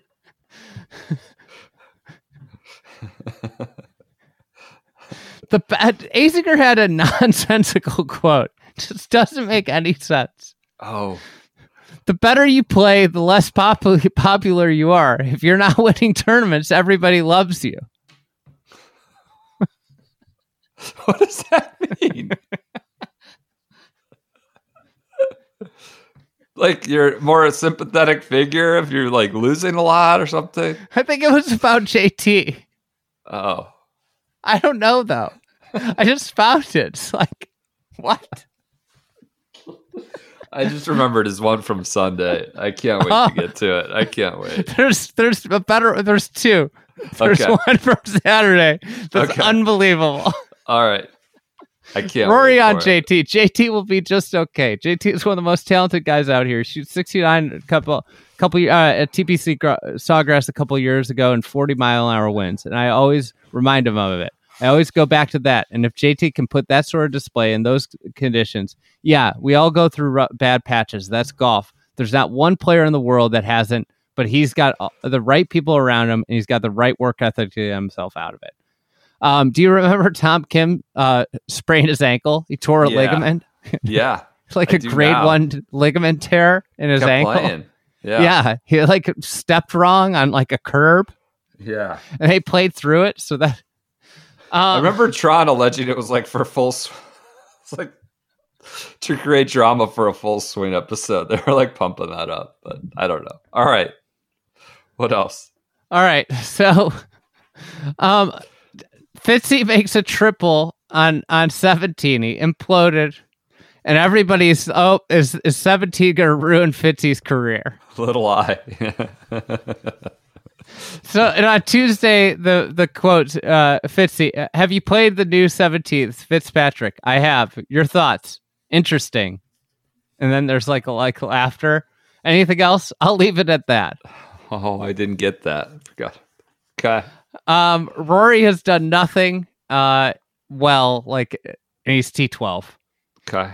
Rahm and Rory are playing together, and Rahm is just irate about the photographers and me- media. Media. He misses a putt, and he just yells like "fuck." Yeah. It just, yeah. just doesn't get Screams it. dumped on the Yeah, on the wor- yeah. on the world feed. And then afterwards, he says, "I'm trying to walk, and there's no way too many people. uh, there's way too many people in my way, and I can't go at my pace because they're in my way." Then I'm walking off 18 and I'm trying to deal with an unlucky moment on 18 and there's somebody with a boom right up my ass keeping up with Rory's pace and I can't go at my own pace. That's kind of the disregard that I I existed. That's all. Little, uh, yeah, maybe some underlying issues there with that quote, but uh, uh, yeah, There's there's always been rumors of underlying jealousy of of Rory. or And yeah, uh, yeah, resentment about the not Rory himself, but the sort of yeah, the not like attention and spotlight. I, I don't know if it's straight jealousy. Yeah, like a little bit of resentment of the spotlight. Like, the, yeah, and and this seems to be a moment where he wasn't playing well and it bubbled over. yeah, yeah. Um Boom mic up my hates cameras. We're told many times hates cameras in all their forms. They're worried about Netflix cameras getting bludgeoned at the Ryder Cup when he had to agree to that. But that you could see it's a combination of things for that quote. All right. All right. So Saturday, it was supposed to be really bad weather, but it never came. It was pretty docile. So it was like the day where everybody could go out and shoot a low number, and nobody does. Okay. Everybody's expecting Fleetwood, and he just crumbles under the, you know, the kind of. He just was very lackluster. Yeah, he just didn't do anything. I thought it was Sunday. It was Saturday. He was okay. in the mix, Okay. but he just didn't do anything. Right. Um. Okay. So it, nobody did anything. Harman, so Harman's out in front by five over Cam Young, who is way back. Six over Rahm, who was way back. Rahm, we'll get to Rahm's round. Um, seven ahead of Hovland, Rozner, Day, Straka, and Fleetwood. So like Harman bogeys two of the first four holes, and it's like, oh, he might be giving away, but nobody was doing anything. He shoots 69. So he, he picks up the pieces, shoots 69. The guy, the round of the day was Rahm. He shot 63 to rock it up, up the leaderboard. That's right. That's right. So he got some long putts to go in. They're like, but he had he had he was only made one birdie through eight, and he had a lot of really good chances. You know, like it could have been super low. Yeah. And one of the-. So it, it- he played the back nine like insanely well. Um, and that was always the harder nine. It was the wind was off the left. So when he played that stretch, the wind was off his right. And then for the later groups in the afternoon, it switched back to off the left. Oh, So- kind of snuck in there for for an hour when the wind was beneficial. Okay. Yeah, so he played the final 10 holes seven under. He led the field in strokes gained putting on the round, 3.77 on the greens, 741 total. Um, so yeah, so that so anyways, he came in and Rickie Fowler came in and and noted to NBC how much easier the back nine was compared to Friday when when Yeah. because the wind changing. Um, But then Richie Ramsay back. said the black back nine plays completely different. Um, makes the driving a little bit easier. So Yeah. then it shifts back in the afternoon. So all right, let's get to Scheffler. Let's do it. Prior to the Open, Scheffler said that his recent struggles with the putter had been a created into a story had been created into a story by media. Quote. Yep. So through three rounds at Hoylake, he's lost six strokes on the greens. oh my god. I think that most of what has to happen is something has to be created into a story. For a while, it didn't seem really seem like there was much of a story behind the way I play golf. But I think I had back to back tournaments that I could have won where I putted poorly, and all of a sudden it became a thing where like I'll watch my highlights of my round, and even the announcers, anytime you step over a putt, it's like, well, this is part of the game he struggles with. It's one of those deals where I don't pay attention to it. At this point, he's dead last in putting. yeah. Yeah. I remember like it was a media creation. Like not like reality doesn't exist. Um, so Rory didn't really do much of anything either on Saturday. So It's Fleetwood and Rory are kind of the two people that people are expecting. The f- Yeah. conditions are favorable, and Rory just had had nothing. He made no putts. It just like it was just one of those rounds. He had all these looks. So Kyle Porter had a tweet. Rory has had the following bir- birdie looks today: one foot, five feet, nine feet, nine feet, ten feet, eleven feet, eleven feet, thirteen feet, eighteen feet. He's two under through seventeen, and then he missed a, a makeable putt on eighteen as Okay. well. Yep.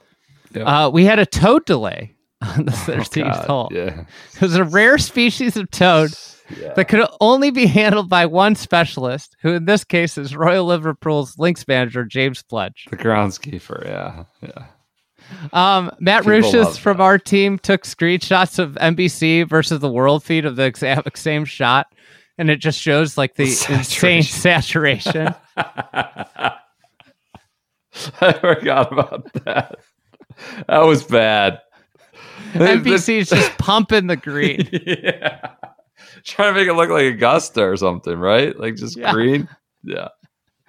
Um, there are two failed driver tests this week that come out. oh, Do you know who they were? good question. Prominent member of the cliques, I was gonna say, who was it? Blandy. Blandy. I thought it was Bland. He got a slow play penalty and a failed driver test in like two weeks. and then Taichi. Cho, Ko. Okay. Okay. Uh, so Matthew Jor- Jordan birdies three of his last four holes post 69, uh, T11. Uh, he's playing eh, eh, playing a couple groups ahead of Rory. Everyone is waiting for them. Still, I was getting lots of shouts. Yeah, I did notice there were a lot of people. Only until you get out to 10 11 does it thin out slightly. You go out, it's great, and come back in, just a wall of people on every hole. It's amazing. So UK Cool. journalists are all over the hunting thing when Sure. Harman comes in Sure. and it's on the tabloids. Um, so the headlines of, of some papers in Saturday: Butcher in the in mood to kill. Harman the hunter is now the hunted. Harman, I shoot to thrill. Butcher. God. Here's a question: Is that something you did really young as a kid, or did it come to you later in life about hunting?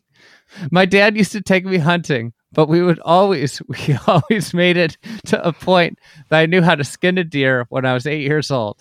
It was all part of it, start to finish. I enjoy it start to finish. Back home at the hunting place I own, we plant food for the animals. We have prescribed fire for the animals. Everything we do is for the wildlife. And then when we harvest it, we respect it, take care of it, and feed our families with it. So he's like, you know, like you can tell he's going like out of his way to like explain. not let the stereotypes or not let the Euros just, uh, yeah, make craft the narrative around this. So, We get like an all-time Brian Harman golf quote on Saturday. okay. Okay. Someone once told me one time, you should do the things that make you lose track of time. A Oh, lot of times when I'm practicing hitting balls or putting, when I'm at home, I lose track of time. That's how I know that I really enjoy it. It's just an enjoyable profession that I have. Cool. Lose track of time. It's Super. uh amazing. I mean, I think Brian Brian Harman like he wasn't the winner people wanted, but he had just he was so good on in, in front of the mic all week. yeah, he was great. Um, he gets like just a bad reaction all weekend, and it ca- came out on Sunday that after his second bogey in in round three, a fan said, "Harman, you don't have the stones to do this," and and he said it snapped him back into it. I remember that. Um, the Beatles just laid on so thick, so thick on the weekend. It's just Nonstop. um, Tron flies to Hoylake. That's, Oh, God. No, I forgot about that. So um, Toronto. Here's here's here's the first of the two unbelievable zinger quotes about Brian Harman. I know the first. So I've never forget said, it. He said as he was about to tee off, he's the kind of guy that if you handed him a pocket knife and a book of matches and sent him off into the jungle, you'd find him a month later to, doing just fine. Forgot about that. What does that mean? A pocket knife and a book of matches. What we're, this is a golf tournament. What's happening? Does that mean he's going to win the golf tournament? I don't understand. I think I'm gonna miss him just because nobody I- else is gonna say anything like that. I love it. I love it. Edel, you put a poll up. What is your opinion of on NBC's golf coverage? Yeah. The two choices were favorable and unfavorable. What do you think the percentages Go were? for golf Twitter. It's like when, like, you know, Donald Trump would put a Twitter poll asking some sort of loaded question. Twitter's not exactly the place to. Um, unfavorable. We'll go. Let's go eighty-five percent unfavorable. Oh, you're so close. 86.1. There we go. uh, Meanwhile, so Blocky starts the week. He wins he wins the DJ Khaled. okay, Um. And then by Saturday, he's in Canada at Glen Abbey doing a Michelob Oh. Ultra hole in one challenge. I remember that. He has 90 shots to, to ace the third hole, and it's live streaming at 1 p.m. Opposite the end So of the open. People right? people could watch the open, or they could watch Blocky. counter try and get home. God, unbelievable. Uh, all right, Sunday the weather comes. It's just pissing rain. Yep. Ben Ben An tweets after right after he gets in. That was miserable out here there. Uh, So it's just awful. I mean, there's umbrellas everywhere. Um, Harman wins by six. Um, just in general, get that out of the way. Uh, Rahm, Day, Straka, and Tom Kim finish t- second at seven under. So okay. Harman's at 13. Rahm after the round, he won by six. It's not like he won by two or three. He won by six. So there's nothing really any of us could have done. Yep. It Yep. runs real counter to the to the to the people that say, "Oh, I, I shot 79, but it could have been 72." You know, Right. God, Here's the- yeah. one- I was so one of the greatest players in the world. Yeah. This is just like something that every golfer needs to think about. The greatest golfer, one of the greatest golfers in the world, loses by six over four rounds, and he's he has the levity to know there's nothing he could have done. Yeah. Right. Yep. Um, Harman on the fans. If they wanted me to put not play well, they should have been really nice to me. I mean, it came out in podcast. I think he did subpar. Yeah. It was like way worse than the broadcaster we we could even believe. A lot of like Mhm. intense heckling up close. So he finishes uh, plus eleven point five seven on the greens. He hadn't missed. He he finally missed one putt inside ten feet on on Sunday, but he hadn't missed a putt inside of ten feet until like midway through Sunday's round. Okay. He missed. Okay. He had zero three putts, and he missed no putts inside five feet. Um, he revealed a key to his recent putting surge, uh, resurgence. He found like this Oh, old yeah. training aid that he tucked away Yeah. um, and he and he brought it back out on the road, and he's like, "It's a silly looking mirror where I've got to be a little bit better, uh, where where it's got a little bit better release pattern." That's right. Um, he's he wasn't sure where when he picked it up. He said, "I was just kind of cutting my putts too much. I spend a lot of time just feeling the ball, almost hitting a baby draw with my putter. It's been really really good the last month or so." He also led, so he putted great, and he led the field in fairways hit. Um, okay. some qu- old quotes came in came up uh, like about his backstory that were cool like he f- fell in love with a game watching the 1997 phoenix open The Tiger one? The no hole steve jones Oh, Steve- that's right. He loved Steve Jones. yeah, yeah. He said i was Random. home home from school and sick and for whatever reason i just started watching that tournament on tv it was the year tiger made a hole in one and everyone was freaking out i watched the whole thing and said man i'd love to give that a try I started playing golf the next week, and I've actually told Steve Jones that story. I randomly ran into him at a pra- in a practice round, and I was like, "Man, you're probably not gonna th- you're probably gonna think I'm crazy, but you're the reason I started playing golf. I watched you win that tournament and thought it was so cool, and that you could work r- that hard and have it all show." He was like, "What a cool story," and he was obviously really grateful that I told him that story. So it was cool. I hadn't watched any golf before that, but it uh, but it clicked with me, and I've just been playing ever since. Um, somebody asked him a question about like because obviously he was this great, great junior. I mean, he was like unbelievable junior, unbelievable amateur career, and they asked him about like if he thinks about that with like his lack of pro success to this point. Uh-huh. He said, I don't think I was a better golfer. My mental approach to it, I was just more confident and much more willing to take on shots. I've spent the majority of my professional car- career trying to rekindle some of that. It's just like, a lot of lot of Tigers said that. I mean, Rory said that. Spieth is, I, I think Spieth is probably going through this right now, right? Yep. It's just like a this. It's one of the most fascinating things about golf is that it almost gets. It, it doesn't almost. It gets more difficult the more the older you get. You Yeah. lose that like naive, Free. yeah, that freedom, the naive nature of the sport, and then it gets harder the more you think about it. Um, um. So, anyways, then he just talks about how big of a fan he was uh, of the Open, and he's so excited that he gets to come back every year. Um, Cool. Cam Young led both in strokes gained off the tee and strokes gained approach. Um, somebody asked him if he was excited about finishing eighth What? because he had like a good week. He goes, Yeah. "My excite, my level of excitement with tied for eighth is absolutely zero. But I mean, yet again, I put myself in a position to win a major championship and had an unfortunate day. But one of these times, the unfortunate day will be the next Tuesday or something, and not Sunday. Back to back opens of Cam Young getting some pretty insane questions. One about Yeah. the Bronx and one about being happy for finishing eighth.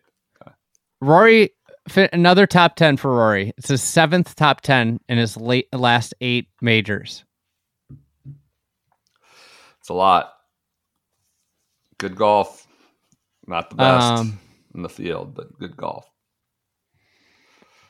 All right. Anyways, then just some some course thoughts, but uh, here's some quick notes on the way out. I you know I don't need to cover the course anymore. Um, so um, Matthew Jordan birdied the last hole to get into Yeah. the top ten in the next Open. Oh, yeah, cool.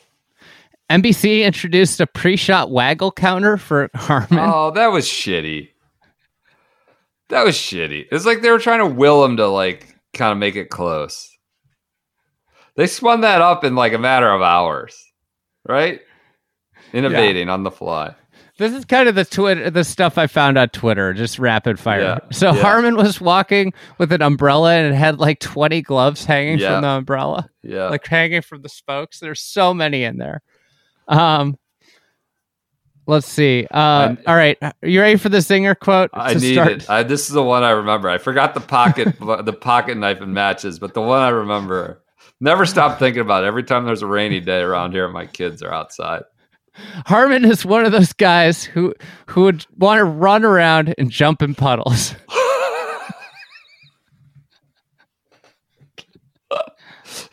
That was like when he got out of the car and was walking Yes. in like the, the parking lot cam. I was like half expecting him to just start jumping around in the puddles in the parking lot amongst the Mercedes or whatever. What does that mean? What does that have to do with his his golf or his psych? I don't understand. Harman's one of those guys that just wants to run around and jump in the puddles. I'll tell you, Dan. Which one do you think's better, the pocket knife and a book of matches in the jungle? I think that might be better. I forgot that one. Puddles is an all timer. And comparing the fat guy on the beach to Seve and Harry Vardon. What a week for Zaner. And then he said the nonsensical thing. Yeah, yeah, yeah. The more the worse you play, the more popular you get or something. Um, so Strak, Sepp Straka was the only one that touched eight under. Okay. Um, all right. So Friday, uh, fried egg tweet: bunkers found by Brian Harman. Thursday zero. Friday two. Saturday zero. Sunday zero. It was Will got caught with his hand in the cookie jar, right? he did this while he after he hit the fairway on 18 and of course the next shot i mean the t- the tweet takes off it went nuts it takes off and then of course his next shot finds a bunker His last last shot of the tournament. Their last approach. God. um so starting the final round he with he told golf channel he was like having trouble sleeping and he kept thinking about something kirby smart said i'm not going to be hunted i'm a hunt I'm a hunt. I'm a hunt. We're not gonna be hunted. I'm a hunt. Yeah. To Remember give an idea of the conditions, Saturday off the first tee, Rory hit a 316 yard drive and had 132 yards remaining. Sunday, he hit a 250 yard drive and 209. in. Whoa. Yep. Uh, Justin Ray tweet Harm- Brian Harman has six bogeys all week. He has immediately followed with a birdie four times, just to give an idea. Interesting. Humorous, uh, humorous uh, Sepp Straka anecdote. He was using Duane Bock as his caddy. Yeah, I remember that. It's just a burly combo. I think on single file down the cart path on that one. Uh, Rory, after after kind of like another you know disappointing major, um, over the last two years, would have would I have loved to picked off one of the uh those off that I finished up there, absolutely. But every time I tee it up, or most times I tee it up, I'm right there. I can't sit here and be too frustrated. My game is dot dot dot you think about my performances in the majors between 2016 and 2019 it's a lot better than that i'm optimistic about the future and just have to keep plugging away um you you tweeted something about like imagine imagine a day uh imagine this day without tracer and tagged me because it's just like white out Right. It's a gray sky. Can't see the ball. Or white sky. you ready for some for last last thing here Yep. Ready for some more hunting questions? Yeah, sure. That was the guy who just won the Open. You've gotten hunting questions out of the way the first three days, and they still just kept coming with them. All right. Which would you rather do? Hunt for a long time, the most rare animal you could possibly come across and kill it, or win that thing? What a bad question. Brian Harman. No, I'm not hunting any rare animals. I would love to say I would I would hunt. We do it. But I couldn't go hunting every day. I could play golf every day. To win what I consider is the greatest prize in golf is it's as good as it gets. Did you say you, just now that you don't didn't use a rifle? He says, "No, I use a bow and arrow all How the time." the The question, all the time, yes. And then the next question: From what distance are you most deadly? I we you wouldn't want to be standing right in front of me. I'm good. Uh, I'm good out to about 80 yards, but I don't take a shot past 40. That explains your short game. Was the next statement? Yeah, good pair of hands. And then there's laughter. They asked him about some tractor he was buying with the winnings, I think, or something like that. Yeah. There's so much tra- so much bizarre. All right, Akshay stuff. wins the CUDA. Sorry about that. There was a lot. in there. Patrick Rodgers kind of booted that one, I believe. If I'm coming down the stretch, Akshay. All right, ready for the 3M? yeah, but not without a word first of one of our sponsors. You know, I talked at the beginning, what felt like an hour ago, about Marty Sleeps having to keep It pace. was, it was an hour ago. It might have been an hour ago. You know, having to keep pace with these prize funds and grassroots initiatives of the governing bodies taking a hit while having to keep r- pace with the prize funds. Well, one way you can support these many grassroots initiatives of the governing bodies is to join, become a member of the USGA, or maybe gift it to a friend or loved one of yours. You go to usga.org slash SGS, usga.org slash SGS. Um, it's 45 bucks. Not a lot. Not a lot. One of these things, you know, you talked about how your mom kept you enrolled in US, you kept getting the tag for a while. She just brought me a new bag tag. One of these things my mom keeps signing me up for is AAA. Yeah. Like I'm never going to do that myself. And then it's come in handy. I had a dead battery like a week ago. So again, sign it's a gift option. Maybe the person doesn't know they need it or want it or will appreciate it. USGA.org slash SGS. You get a choice of a US Open hat or US Women's Open hat. It's a Pinehurst one. It's a good logo. Your subscription to Golf Is it Journal the magazine. Boy? Uh, I I'm not sure. I, I yeah, it's got to be Putter Boy. But then they got some other cool like outlines of North Carolina, the state of North Carolina, which is cool. I think it's it's Putter Boy. Um, personalized USGA member bag tag, twenty five percent off ship sticks, fifty percent swing evaluation, members newsletter, discounted uh, discounted savings for USGA shop, usgashop.com, and volunteer opportunities at USGA Championship. So if you become a member, you're supporting uh, the USGA, increase uh, golf course sustainability, showcase the game's history, expand junior golf. So this is money that's not just going into the pockets of uh, already well-to-do professional golfer. This is to help them run the grassroots programs, do the research that helps get the game uh, thrive and also be protected long into the future. And then you get all those goodies that we just talked about. Go to usga.org slash SGS. Again, it's 45 bucks, potentially pretty good gift uh, at this time of year, or just sign up for the next year for yourself. Thanks to them for their support of this episode. All right, let's get out All to the Sticky let's- Note let's Classic. Fly. Let's fly. fly. The 3M. JT's the story. Um, adds Oh, the event to attempt to to make it. the F- FedEx Yep. Cup. Um, Yep. It's it's a great sign for the FedEx Cup because that that means there's actual stakes, right? He entered the week 77th, and he's afraid he's going to miss the playoffs, which you know obviously ultimately does. He misses the cut here. Surprisingly good field. Six of the top 30 players. They had you know, they had people like JT Finau, Cam Young, who needed to improve his his FedEx Yeah. Cup position. Hideki played because he needed to do better. Adam Scott was there. Uh, cool, like under uh, rated story of, of the week, especially given the fall with Erik Van, Van Rooyen and his caddy. Um, but his caddy Alex uh, Ga- Gaugert, I think that's how it's Yeah, probably it's about Monday He- Feud, right? he Monday queued, and then the tour paired the two together for the first two rounds. Ah, cool. So Cool. those two and Ryan Moore, you know, the At ideal home. ideal third wheel, Ryan Moore. Come on. Legendary amateur. Go ahead. uh, Jay Monahan's back. That's right. He releases a memo. He comes out firing. All right, couple bullets from it. There will be a new player benefit program, and a task force has been created to make decisions on player discipline for those returning to the tour from LIV.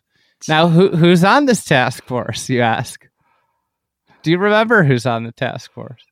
Um, Jason Gore, I assume he's on everything. Nira Shetty and Who? Andy Pazder.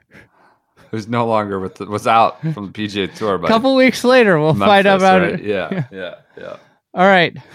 Now on the ball local rule, the roll, ball ball rollback. Although there's been some level support for limiting future increases, there's widespread significant belief the proposed model local rule is not warranted and not in the best interest of the game. Following a discussion on the topic at a recent PAC meeting, we've notified the USGA and the R&A that while the PGA Tour is committed to collaborating with them and all industry partners to arrive at a solution that will best serve uh, our players, our fans, and the game at all levels. We're not able to support the MLR as proposed. What does it serve the fans? Because we only want to see 400 yard drives. I don't know. What did we? have to do Apparently, the that? fans want to see Wedge Fest. You know, yeah. they don't want to see people uh, overcome adversity. It's not, you know. I think I tweeted something. Uh, it was like, name your favorite shots from the PGA Tour season, and yeah. there was one drive, one drive. I would. We need to run a test where we have like I don't know X amount of pros or pro level t- talents, and you have I don't know thirty fans, and you watch them each hit ten drives, and how many actually see? How many can see the drives? How many people see these drives? where it Be- lands. beyond the first 0.4 seconds of it. And maybe they don't even see that. No one can see any of these shots. They're not consumable, really, by the fans. So, anyways, go ahead. All right. Um, Monahan's decision, uh, obviously, like he's trying to win back the support and trust of the tour, right? Yeah. That's like one of the undertones of this whole thing. Like, Might be a puppet yeah. at this point. But like, it's it's just like a financial bias and self interest, you know, Yeah, commissioner now. Stay on board. I got to stay on board. Yeah. Um, my uh, Jason Gore, Michael Breed. This is, I think, what we came down to was we didn't feel like this proposal was warranted, but we're not uh, uh, against doing something. We agree Seems- with Mike Whan in that doing nothing is not an option. We just don't feel like this is the best path forward. The bifurcation was really hard for us to swallow, which led to a lot of people wonder, like, oh, so you're okay for universal rollback? We'll see how they respond to this. Well, they don't. Did you say it was an interview with Michael Breed? Yeah. That's a soft landing spot. All right. Speaking of soft questions, softballs. All right. Um, Tommy Lehman, not Tom. I, I remember this. Thomas. Thomas gets a uh, gets a spot in the three M. It's- The friends it's and like all this all this stuff about competition, Yeah. like needing to elevate the tour. And, Yeah. And he's got like no status anywhere. he has no like there's the you can't even find anything like uh, like blue golf arizona uh, i think it was arizona where he went or something or like barely has anything to digest no status He said, I was in the middle of playing a practice round in a different tournament about two weeks ago when my dad called me and told me I got in. So I was very excited to hear that news. God, Do you know who won the 3M? I do. I think because i watched more than i care to admit on this. I was on You duty wrote for about it in the newsletter. i kind of enjoyed it. Who i couldn't pick out a lineup maybe still. I certainly couldn't before the tournament. I confused these guys. This like Lee Hodges was your winner of the 3M, the TPC sod farm, man of uh, land of 10,000 man made lakes. Do you know who he beat? Um, God, someone got, someone tried to make it interesting. Is it Piercy Finau? Who was it? Who was it? Piercy was Piercy Finau was last year's. That was the 3M year before. I know, I know. Piercy collapsed. Cameron Champ? No, No, he's won it. That was two years It was, ago. it was the it was what everybody hoped going into the week was uh, was JT in in compet- in contention, but it was JT Poston. oh. Okay. That's right. That's right. He, he made a triple bogey on the last. He like Didn't Cost himself like a, a two hundred sixty thousand Yeah, dollars. That's right. And he said, "I'm not here to finish second. For- okay. All I think somebody somebody took it like it's like he had no chance to win. Then yeah, And he, was not going to win. I- he played like idiotically. Yes. He was not going to win. Like Hodges was way, way, way out in front. It's like somebody refuted it. It's like, well, you didn't have a chance to win. You just played stupid. yeah. Um, LPGA had a major Evian week. Um, Uh, kind of a major. kind of. Celine Boutier, it was a cool win. She won her first quote unquote major.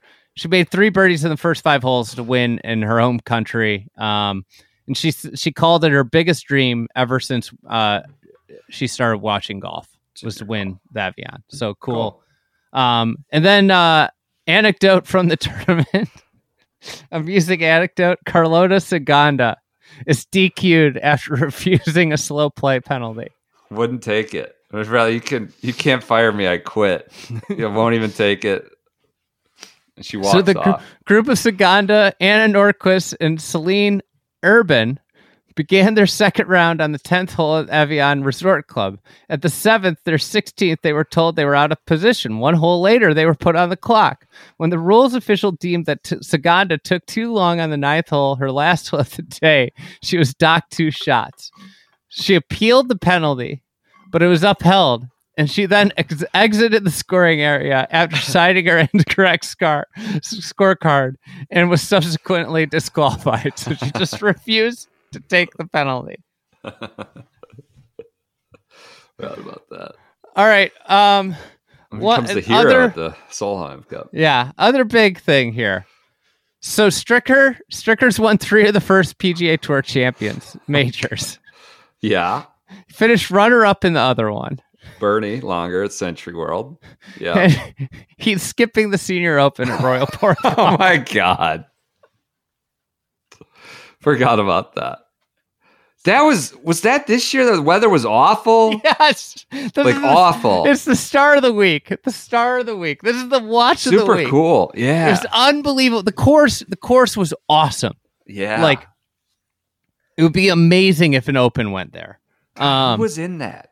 so here we go. I'm right. It's a playoff, right? So so the final round, it was insane. It was Yeah. it was the worst weather. The golf. It was like when the the Corn Ferry played in the uh, in the Bahamas. The weather- yeah. yeah, yeah.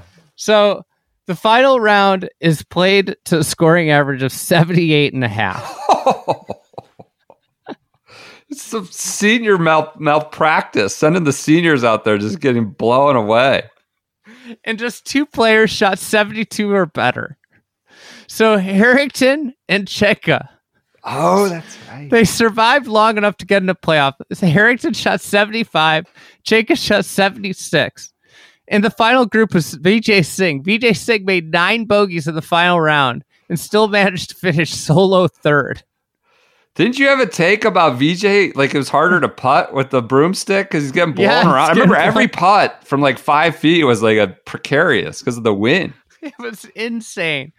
So Cejka, Cejka won uh, on the second extra hole. It was un that was an unbelievable tournament to watch. Fun to watch. That was good. We never This- see fourth call really. You know. This week, uh, Fred Couples goes on his uh, radio show, says that Max Homa, Jordan Spieth, and Cameron Young are Ryder Cup Oh, no. captain picks locks. Oh no. Whoops. Whoops. Um, They'll be in Italy. JT on his poor putting, I'll putt with a shoe if it means I'll make everything. As long as it's a Scotty Cameron shoe, because he was trying out the counterbalance. Yeah. yeah. That's a good one. the US the US junior um was going on uh at on uh this week the US junior am Yeah. and the six foot ten sophomore to beat Tommy Morrison is playing in the U.S. Juniors. Like, what's going on? He's a sophomore in college. He's 19. That's he's not a junior. I remember this. I remember talking about this. Yep. Um, Westy takes another run at Joel Beall without reading the article. Westy, out of control. We found out Kyle Porter doesn't wear sandals. Well, it had a fill in. Yeah, he Yeah, filled in. You're on vacation. Yeah, yeah, yeah. Um, you, S- Peter Kostis tweeted somehow I keep thinking that people's reaction to the golf ball distance issue and climate change are the same. Some think it's an existential threat. Some think it's real, not a, but a huge problem. Some think it's not at all real. All sides have data to support their beliefs. And you replied with, "Would exploding driver heads be able to do something about all this wildfire smoke I've had to deal with?" And then uh, Barstool does a uh, does the MV5 Invitational on the Corn Ferry tour, Oh, yeah. and it was like actually really good. they did a great. really good job with the Yeah. with that. Like it was thing. just different broadcasts, and it was it was well done. Yep. That it for 3M Open? I just good? got I just got a text that the he, uh, that's like a couple things, and number one is that the fried egg link in your Twitter bio is broken. my bi- bio or your bio? My bio. Oh, there you go. On top of it. Is that it for the 3M Open? That's it. We're done. God, right. I feel like I just talked for an hour. Yeah, you went from the open to the. All right. Not done with the 3M Open, but bleeding into my week. Shotgun Start uh, publicizes the push notification from the Minnesota paper for our local correspondent up in Minnesota for the 3M Open that Lee Hodges just won. Some intern at the Minnesota paper probably got fired the next day. Said, breaking news golfer no one has ever heard of blows out no name competition at Minnesota's PGA Tour event. That was the push notification everyone got. Unbelievable. Then three minutes later, it says Lee Hodges completes a wire to wire victory. Re- resends the right one, I forgot about winning that. by seven shots. Parentheses, resent to correct headline. like, oh, that first one wasn't right. Like, correction. That was great. So we published that, or we, you know, surfaced that from a from a tipster in Minnesota. Um, all right. So the week starts off. This is Wyndham Championship. As every week this year, Jay is back on the scene. The board has Tiger has joined it. The board, there's a board announcement. Uh, WAP, WAPO, Washington Post uh, reports on it. There's an announcement on it, and a quick four graph snippet in a Washington Post story. The word council, committee, task force, policy board, commissioner, tour executives, members, independent directors, EVP, and chief player officer is all used within four paragraphs. That's about 10 seconds of reading that that is all used. And it's like, this is golf in 2023 titles, committees, councils, task force. Uh, and we have a new one here. All right. So Jay's on the scene for two weeks, and it's just an un, un unyielding flow of memos, press releases, and announcements about reorganizations. He's back, and it's just uh, just a fire hose of uh, you know documents and press releases about how they're changing things. Uh, Tiger joins the policy board as a six-player representative. Uh, you know, then Randall Stephenson's seat is still open, and that's like the task force or whatever it was to to figure. Or no, task force is to deal with LIV players trying to come back, headed up by Chief Player Officer Jason Gore. Um, the tour they sent a uh, they had sent Jay a letter. A bunch of players sent Jay a letter, like basically demanding this more transparency, new governance model, which is the six players, and uh, you know just Tiger basically as a as a member. I think is what they expected. So they sent the letter on Monday, and by Tuesday they had announced it. So pretty quick to just accede to whatever the players want these days. Jay's just doing what they need or whatever he's told to Just do. He he's just pushing things through. He's like his hollow his hollow form seemed evident with the rollback issue and now with the board is what they're saying. Um, it's exhausting to everyone outside the global home, just this talk of stuff. So who signed the letter? 21 players signed the letter. I think we're 21 on that memo, the mule uh, lawsuit, the mule lawyers memo is 21 players signed it. Also, Kev- Colin Neville is announced as like a special players director to help with everything. So kind of, I don't know, seems to further further sort of delegitimizing Jay that you also bring in outside uh, leadership that's non-player.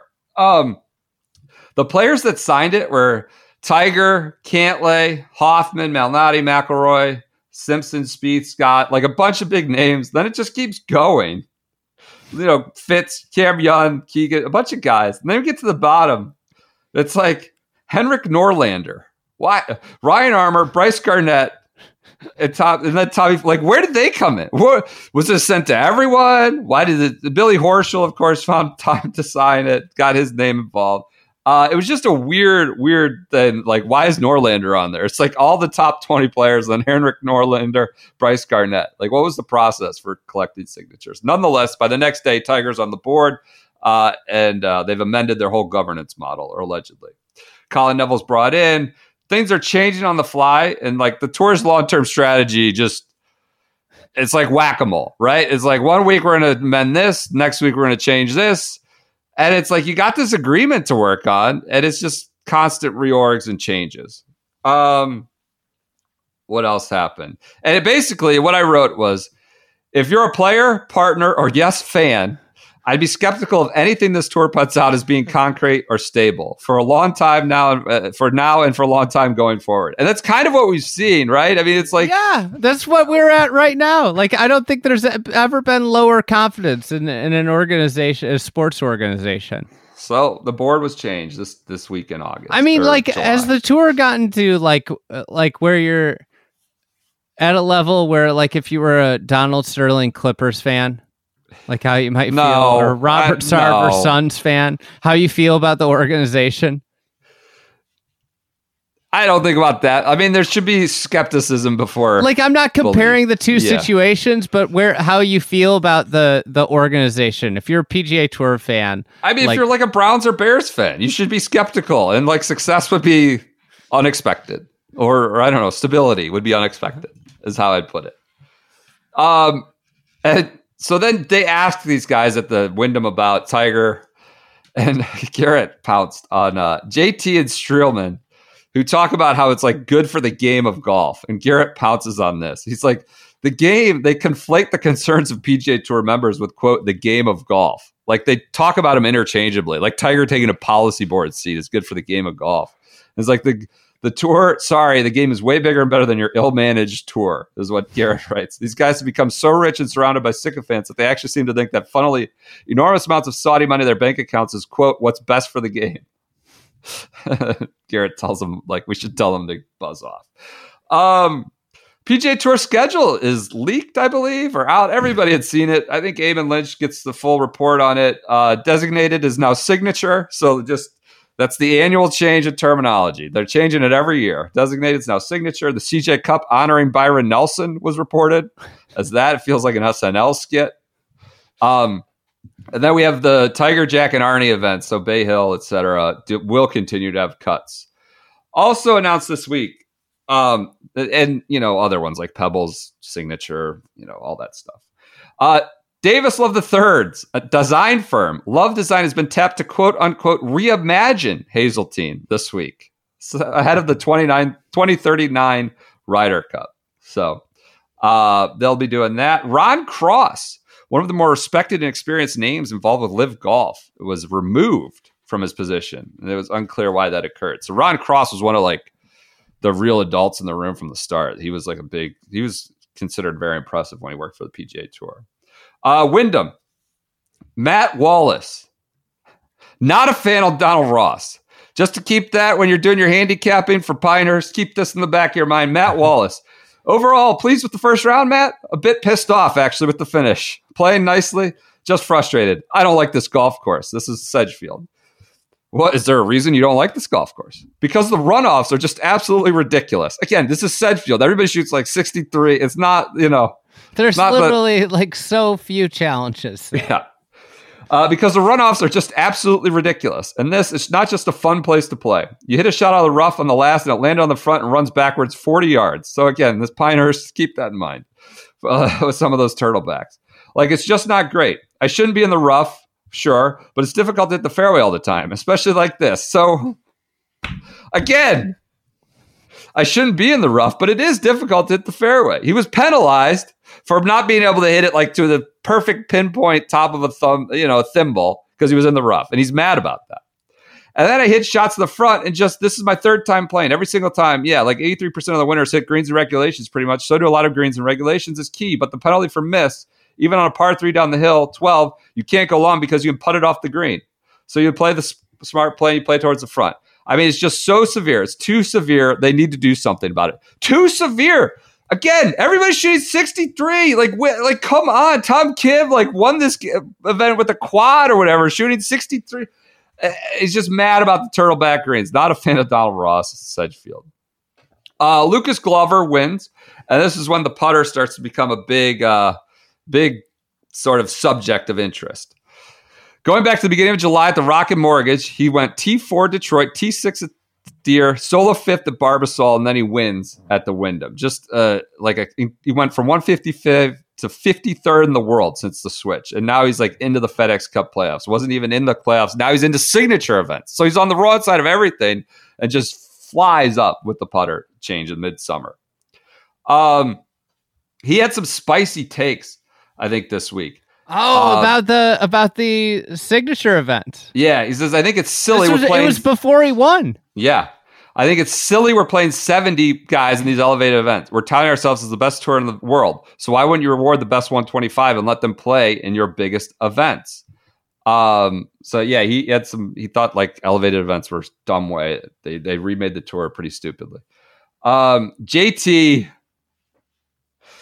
JT like just out of control. Of course, he's got to not him, but the coverage of him. This was like basically the entire Sunday broadcast was shot by shot of JT. PGA Tour tweeted like a highlight of every single one of his shots, more or less, for engagement.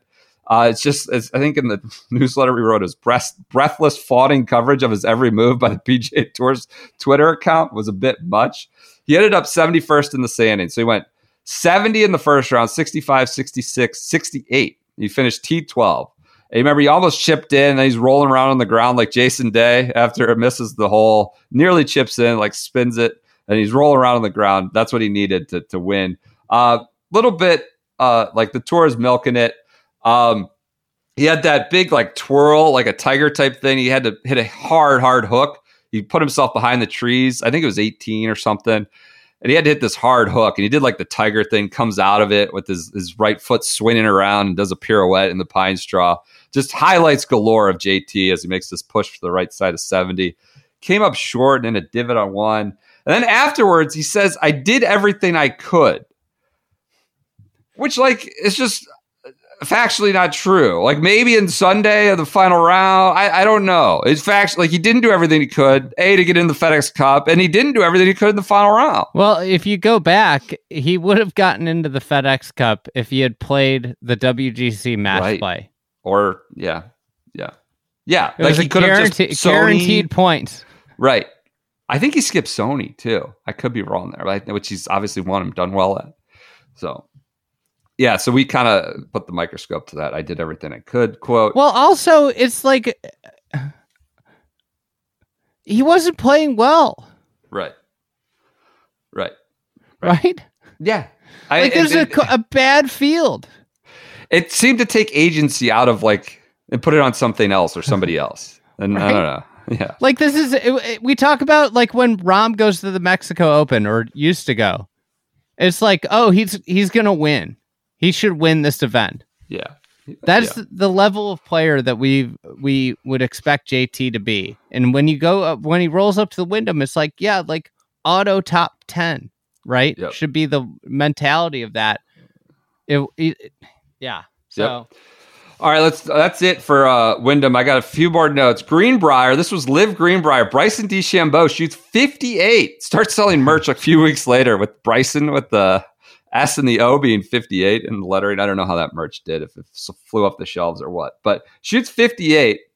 But this was like probably the best finish ever and LIV's like most signature moment. He pours in like this bomb of a putt, does a kind of a cool, actual cool celebration, jumps in the air, leaps off the ground. It was like nobody saw it though. It was rain, pushed up early for rain, was tape delayed was maybe on CW. CW. Nobody saw it. It- but it was like a cool ending and people, a cool all the people celebration. that downloaded the CW app Yeah. saw it. What are you Hilarious at one point, Bryson says on the record There was a point in time where I did think about shooting 54. Insanity. But I kind of threw that to the wayside, like, okay, let's just get under 60 first. Like, yeah, no shit. Um, then like Rick Gehman tweeted, like, you know, statistically, don't shoot the messenger. There have been 21 rounds or better than Bryson's 58 in professional golf this year. So this is based on data golf. LIV bots lose their shit about this. Like, you can't tell me any round's been better than this. You know, like Bobber MacIntyre shoot like a strokes gained. Like Greenbrier has yielded a sub 60 round. I think Stuart Appleby did that when he won. But it was an amazing round, amazing moment. Um, and, and the putt to finish it was was super cool. At 58 included a bogey, by the way. Included a bogey. Um, also, during this 58, he had a new stick in the bag. Incredible quotes. I forgot how bad these truly were.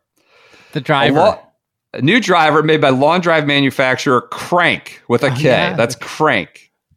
With this candid admission from Bryson. Ever since I put this driver into play, it's not been really my golf swing, but it's just hit it on the toe, hit it on the heel. Everything comes back down the middle of the fairway. And I'm like, all right, let's go. Pick up the tee and let's go. The driver has been really nice. This is amazing. It's allowed me to have some time to myself after rounds instead of just going and working my butt off all the time. Unbelievable. Saying the quiet part extremely loud. I don't need to work. I don't need to worry about whether my swing. I don't need to worry about hitting the toe, the heel, just my driver. And that does Athletes. it for for uh, Wyndham. Lucas Glover's win. All right, All let's right. go to Memphis. Sweating in Memphis. I'm not gonna lie. This is where my cramming ran up against the edge of it. I might not have done as much research as I, I, I wanted to do here. That's fine. We're not doing the tour championship either. Sorry to break it to everybody. Oh, come on. Let's save it. Let's didn't- surprise him at the end. Net Tour Championship. Yeah, not gonna making it uh-huh. this year. New tradition. Net Huh. Tour Championship never makes it. we only cover gross events. if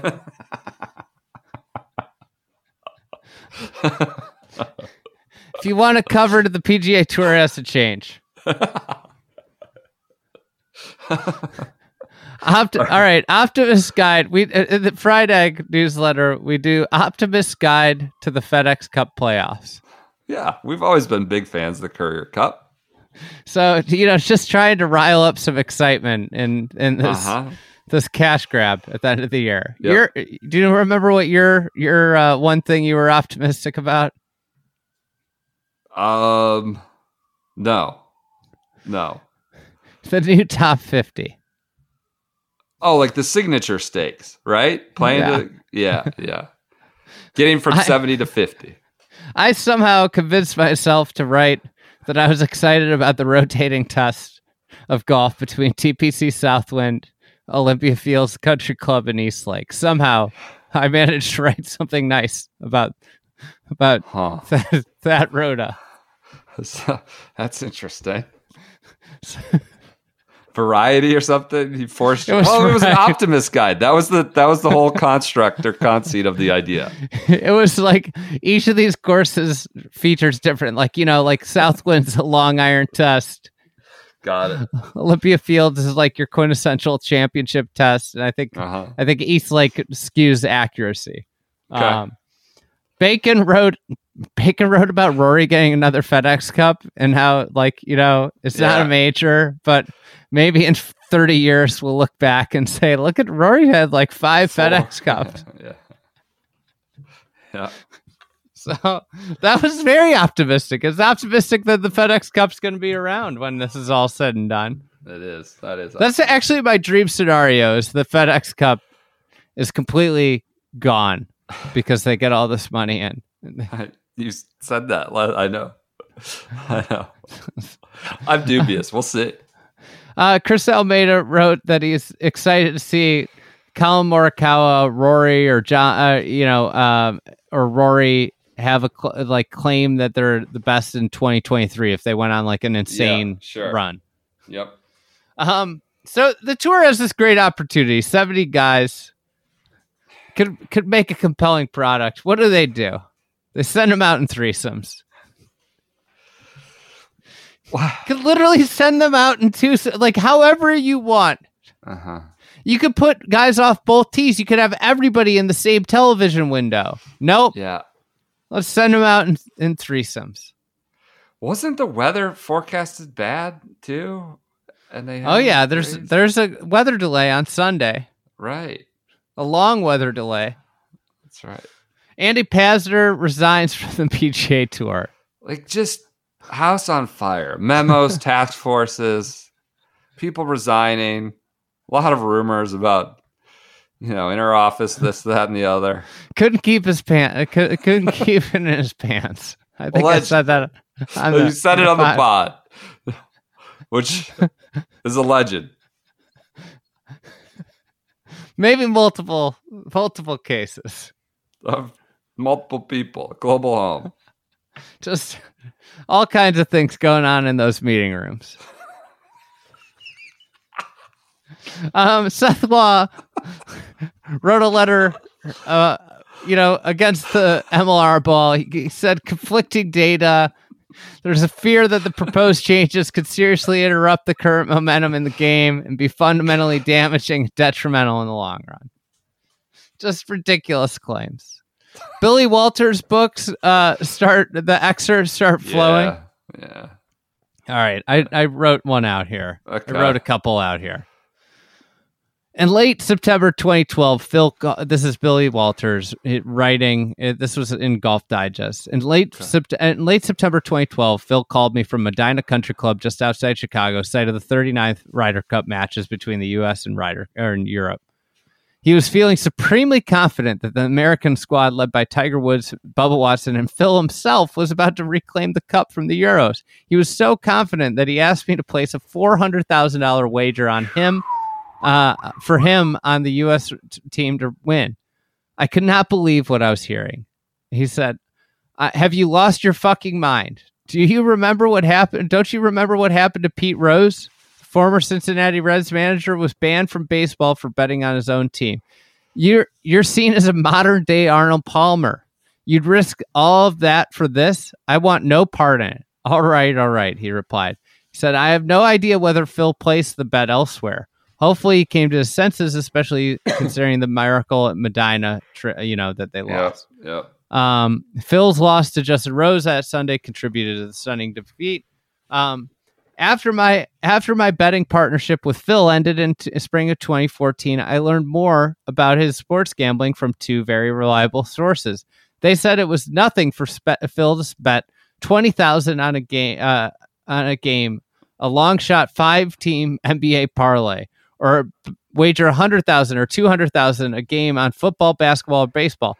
Based upon my detailed betting records and additional records provided by sources, here's a snapshot of Phil's gambling habit from between 2010 so in 2014. He bet 110,000 to win 100,000, uh, a total of 1,115 times.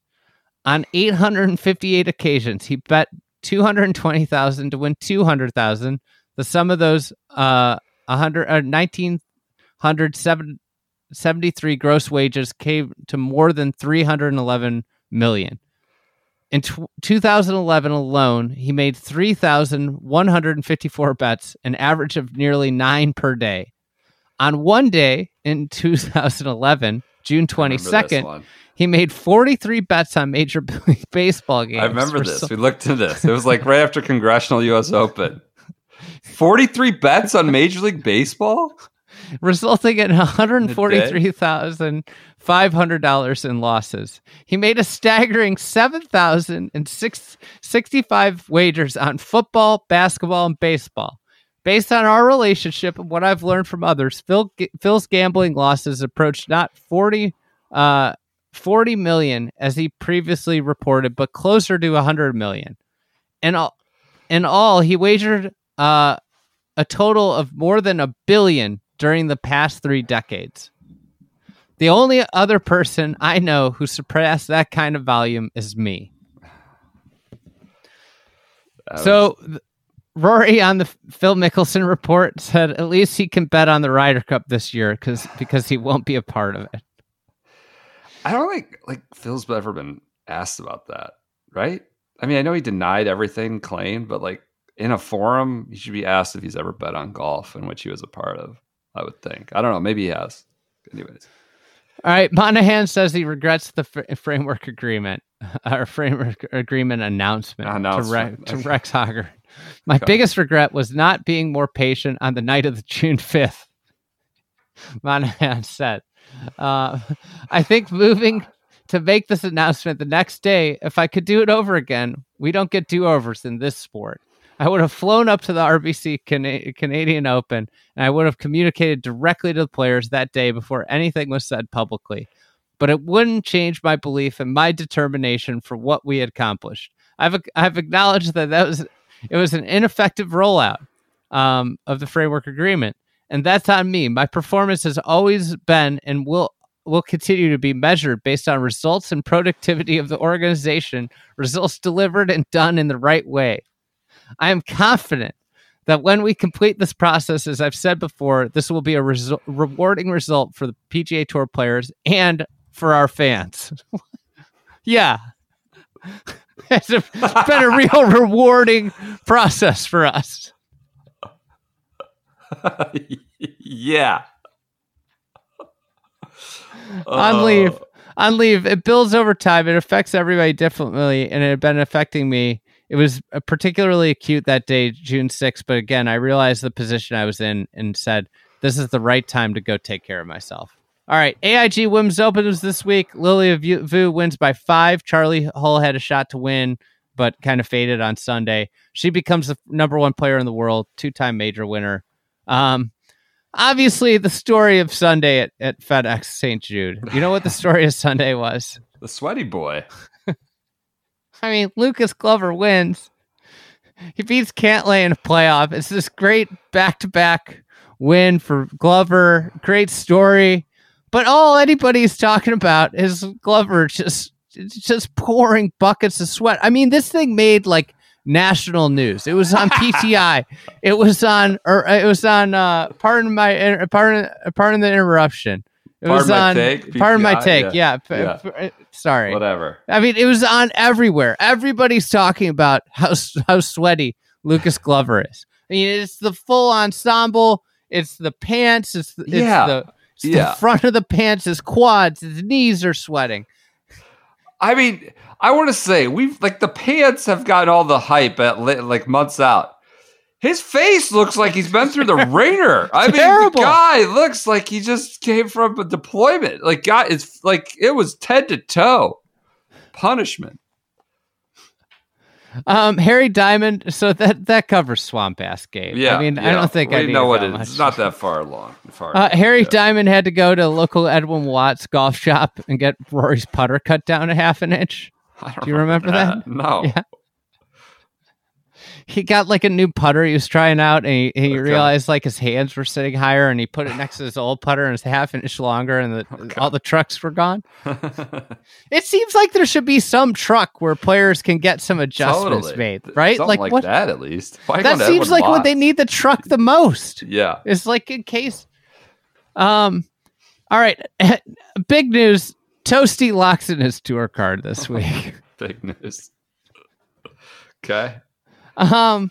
All right, couple other things. Cam Smith and Ripper GC when LIV Bedminster PGA Tour rolls out its 2024 schedule and signature events. Um, Heritage and Travelers again. Yeah, I got that last week. All right. All right, did ahead. you get the Pebble format, the new format? This came out this week. No. So Pebble's signature event, the new format's 80 Oh. pros, Pebble and Spyglass only on Thursday and Friday. Pebble only Saturday, Sunday. AMS only play through Friday. Only pro Saturday, Sunday. That should be a way better tournament. That'll be cool. Yep. Um, so Jon Rahm's asked about like one thing he could change: Porta potties. porta potties. Having a Okay. porta potty every hole. He's like, it's not about it's not about money. Doesn't want more. Like he just wants porta potties. then he also goes on to say how much he dislikes the sponsors exemptions into signature events. Completely agree there. Oh, interesting. Good take. Um, the Phil Bryson match that was actually At really good Greenbrier, on yeah. Bryson's YouTube launch Yeah. this week. Yeah. You tweeted three year old was just jumping around in puddles, and all I could think of was Paul Azinger and Brian Harman. Stuck. The tour launches a new slogan for the playoffs. Do you remember what it is? No, it's bad. I know it's bad. Impossible is what they play for. Oh God. What what does this They're mean? Taking the bar up. What is? That is so. That, I don't want to know what they paid some like marketing consultancy or brand expert. Impossible is what they play for. Why are they playing then? Why are they playing if it's impossible to attain? That's the dumbest, most incoherent slogan, and they've had a lot of them. Ultimate prize, impossible is what they play for. I saw this Kyle Porter normal sport tweet. Yeah, I think there was a FedEx Cup or a FedEx jet flyover where one of their like yeah, that, va- that vaguely remember that. package carrier jets, which is just like a, a, a jumbo. Yeah, yeah. Why did they do that? over Just TPC in attack. activation? They're always jamming stuff. This Porter's Porter's screenshot is of the jet flying through and like Rory looking up at the jet. It's ridiculous. God. Um, Nelly Korda had a great tweet of, or a quote about about slow play. If I was a spectator and I was out here for five and a half to six hours, you know it's tough to watch. You want to watch a sport that's, that's continuously moving and not continuously stalling. I would say I think it's really important for the rules official to enforce the rules of golf. Eh, there you go. Good job, Nelly. Uh, Tyrrell Hatton wins the Aon Risk Reward Challenge as the season's top decision maker. I forgot about that. Believe it or not, I had no recollection of this. Top, the calm, cool, collected Tyrrell decision Top- maker top hat. decision maker. Um, and then there's just like another Sunday Fleetwood fade. So, all right, Yeah. that's it. Lucas Glover, back to back. All right, we're on to the last, the BMW Championship at the home of the Western You Open. You know what I'm doing right now? That's What? extremely satisfying. What? Just Deleting closed out of that. Closed out of that. your Google Doc? Damn yearn review doc. That's great. Exhale, my friend. All right, we go to Chicago. Won't be op- won't ever be opening that doc that I just spent three weeks in ever again. Go to Chicago for the home of the Western Open, the legendary, historic home of the Western Open, and kick it off with an announcement that the BMW Championship will be going to Liberty National, Liberty National. an island Statue in of the in Atlantic, an island in the Atlantic Ocean. You know, were- you want? Did, did I do unsubstantiated rumor here? Did you? I can't I? recall if you took it to the pod or not. But what was it again? The unsubstantiated rumor, an unsubstantiated rumor from the grounds was that this was a concession. The tour took it to Liberty National. They said, "Oh, we'll bring the Lib- BMW here for the support of the 9/11 families during." I During still the don't whole really live get it. You come watch a PGA Tour event? Well, it's right, like out there, right? But that doesn't do anything. That doesn't make up for anything. Well, maybe What there's a charitable. There's probably a charitable self-indulgence? count contribution. okay, all right, okay. Go watch Heath Slocum smack it around at Liberty National. Now everything's okay. This is what the Western Open has become. This is Yeah, most historic ridiculous. event. Didn't think we I got to got to make a Western Open rant here, but this and is then we started going through the lineup. It's you know Colorado, which is west, but then I think it's Philly area again, Caves Valley, Liberty National, like literally where you can see the Statue of Liberty, where people cross the Atlantic or welcome to America. Western Open. Uh, Keegan on the Ryder Cup says in Chicago, he says I spend every waking moment of my life thinking about the Ryder Cup, is what she said. Uh, Kyle Porter tweets Lucas Glover has more wins in the last eight days than Spieth, Cantlay, Schauffele, Fleetwood, Hatton, Morikawa, and at that time, Hovland had combined in 2023. Glover in eight days has more of them combined. Um, we try to like you know talk about the heightening stakes of like we said that the playoffs seem as significant as they've ever been, right? Op, not optimist, whatever. You have different cutoffs that add you know seventy to fifty. Obviously, you get a lot for getting the tour championship, fifty to thirty. So it adds some concurrent drama to the actual you know seventy two hole event.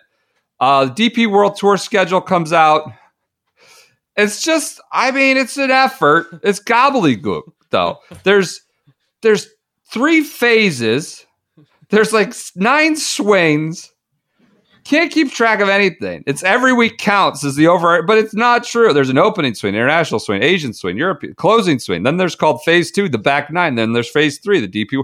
It's just like it's like an org chart with the hundred people on it. There's just too much going on, and the least simplistic thing ever. Uh, Shane Bacon is starts as USAM, and we're all hyped up about that. Amazing to have a, a colleague in the US Amateur. Uh, that was Cherry Hills in Colorado. Um, what else at the USAM? Blades Brown becomes breaks Bobby Jones's you know long record. Becomes a 16 year old made history as the youngest ever medalist or co-medalist at the USAM. Uh, he was the the son of uh, uh, WNBA player Rhonda Brown, but Blades Brown, the co-medalist. I think it was Bobby Jones's record that he broke, his youngest co-medalist. Um, Lucas Glover, I guess this went viral Monday after. He was asked about the Ryder Cup. He said, "I'm thinking I've never been." Yeah, I'm thinking I want to. You remember that was like a cool, Yeah. cool ass answer. That went viral like the Monday of uh, of BMW week. Um, Bryson DeChambeau inexplicably shows up on the first tee at Cherry Hills and starts pounding the persimmon. Oh, this is amazing. Remember this? Like, yeah. why is he in Denver? Why is he there? I think he, his he's got trainer's a- there. Yeah, he's got a connection. We discovered like, but it was random at the time. It's like, where where is it coming from? Why is he in Denver? And he's I've- hammering persimmons to all the members on the first tee. His, I think his trainer either lives at, at like Colorado Golf Club and works out of there. Um, Oh, I- unsubstantiated rumor.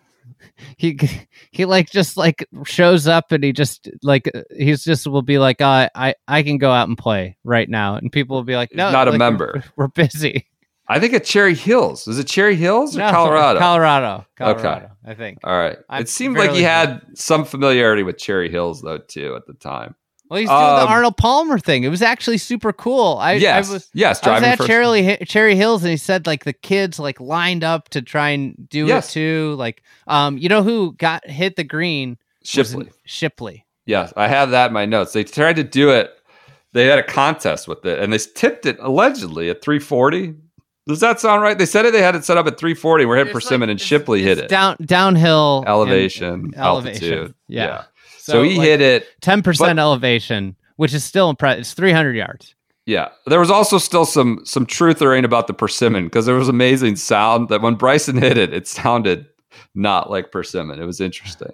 Uh, like, is that just a painted painted uh, metal driver? Uh, what else happened this week? Uh, so Chicago pissing down, terrible weather to start, and uh, they keep pushing back the start of round one. And Comms keeps tweeting it. First round is delayed another hour. And everybody's goading them. This is a state like do the preferred lies tweet, do the preferred lies tweet, PGA Tour comms. then they finally, like an hour later, say preferred lies will be in effect for the first two. And everyone's like, oh, like thank you. Like everybody's like, say it, Bart, say it. Like do the preferred lies tweet. PGA Tour comms does its uh the preferred lies bot and obliges. Everybody has a good time, laughs at them for that. Uh, but Chicago, and then everybody pumps uh, pops you like, hey, well, shouldn't they just be playing in Memphis? They got a you know bad weather in Chicago too. Or you you have been talking about Atlanta, Memphis get bad weather, and then Chicago gets the gets the pop first round. For reasons that are still unclear to me, Justin Rose throws out the first pitch at a Cubs game. Yes, Why Justin Rose? I don't. I mean, I'm not of saying all the. I mean, Yeah. you could say that this derailed the Cubs season. Not shortly after Justin Rose showed up, they just went into tailspin. Um on the ground. that up. First, uh, this was my favorite discovery. You're on the ground. You're following Spieth, just a guy, among others. You're talking about all the big crowds following Spieth, or trying to say there's a lack of crowds following Spieth. Also on the ground, in addition to Andy, it's the breakout star of the week. Do you remember who this was? Remember the breakout catnip star of BMW Olympia Fields Week? Hmm. I don't know. A real headline from Golf Week, maybe cheeky, from day one. Rory McIlroy, Brian Harman, and Grandma Susie highlight the first round of the 2023 BMW. Loyola. like the sister Jean type. Grandma Susie, who apparently watches every PGA Tour event. Content for days. Rory's meeting her. Everybody's meeting Grandma Susie, this 100 year old woman who watches every PGA Tour event. Grandma Susie, the breakout star at BMW. Uh, Max Homa is heckled. Do you remember this? Like, or they were heckling Chris Kirk in his group, and like he turns and like gets aggressive. He's like, I hope that guy was hammered. I think Joe Greiner told him to f himself. Like a real sort of tense moment. He's like, one of them had three dollars for me to make my putt. I got to the back of my stroke and he yelled, "Pull it!" pretty loud, and I started yelling at him. Joe Greiner went at him. I said he was a clown. You know, I love that people can gamble on golf, but the thing is, I'm worried about he didn't care. I don't know what he had to lose. He got kicked out probably, and we were the last group. So he's talking about nothing to lose, but it was a real notable moment. He went at him and, and kind of put him in his place, and so did Greiner too. But again, that that kicks up the next week. Like, what are you going to do about this? You're promoting gambling, and you got guys who are shit faced out there Yeah. with three dollars on a putt and a lot more on the line in the actual tournament going on. So uh, the weekend was pretty sweet at, at at Olympia Fields. I think Homa set the course record. I'm not sure which day, maybe Friday. That I don't know if that happened on the weekend. And they're, they're all like, you know, he's closing rate's incredible. He didn't get it done on the weekend, but it was like a bunch of big guns, all Ryder Cup players in the hunt. Um, Rory made a run where he got hot, a bunch of birdies. Scotty started hitting some putts, and he was making a run. Fitzy was on the move, Chicago's very own. Like he had the whole crowd behind him. He was playing well. And Spieth, and then you had like the Spieth drama on the bubble to get to Atlanta. Like he's on the edge and he's kind of up and down roller coaster. I think it was Spieth, Septic Tank, and Hatton that got in, the last guys, and they had Tom Alter in the locker room had to tell Tyrrell Hatton, you may or may not make it. And Hatton had no time for it. He's like, he was pissed. He had just made a bad bogey, thought cost him. And like just the, the PGA Tour executives got to talk to him. He's like, I don't want to talk to you right now. I don't want to hear it. I'm out. No way. It's like, no, we think you have a chance. Spieth's doing the same thing. It's like, what if I had done this? What did, what did it cost me? Hatton just didn't seem to be moved at all by the possibility. It didn't mean much to him that he could or could not get through. Um, there are a group of septic tank fans on the Ah. grounds with homemade neon yellow shirts that say, My mind's not in the gutter, it's in the septic tank. And this was just warmed our hearts, having termed him the septic tank, I don't know, a year or two ago. There's eight or nine guys in these neon yellow shirts with my mo- just cheering on the septic tank. At one point, you know, he has to acknowledge them. He like walks the rope line. Not sure he love, loves that he has to do this. Acknowledge, gives him high five, but the septic tank starts to go mainstream and have a, a fan group uh, on the rope line. Um, what else? Uh, weekend was great. Uh, Hovland shoots 61 to win on Sunday. An incredible, incredible back nine. Arguably the round of the year, maybe the back nine of the year. In the round, he had 12 threes. He made 12 threes. Um, It's good. yeah. Yep. Pretty good. Uh, some stats from it, just because it was so incredible. It's six to seven fairways, nine and nine greens, 3.5 strokes gained on approach, 6.5 total. Uh, six birdie looks inside nine feet. Six birdie looks inside nine feet. Eight, uh, 12 threes uh, on the back. Uh, uh, I'm sorry, six birdie looks inside nine feet on the back nine. So on the back nine alone, all right, he gained three and a half strokes and six and a half strokes total, and six birdie, eight threes, eight threes in nine holes, 11 putts, 28 total shots. So his back nine, 28, maybe the back best back nine of the year for sure.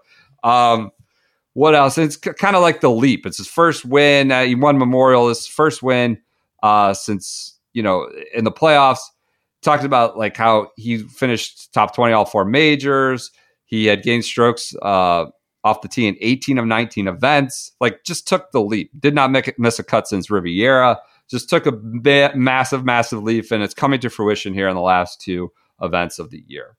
Uh, just beating him, or just beating out, uh, or coming in second, I guess that that that obviously Hovland clipped was Scotty Scheffler, and so the Him- stats really the putts. The start to putts down the crystallize. stretch. He started making putts on Saturday, and they're like, "Uh oh, he's going to make putts." So the stats really crystallized about his season. Rick Gehman had one.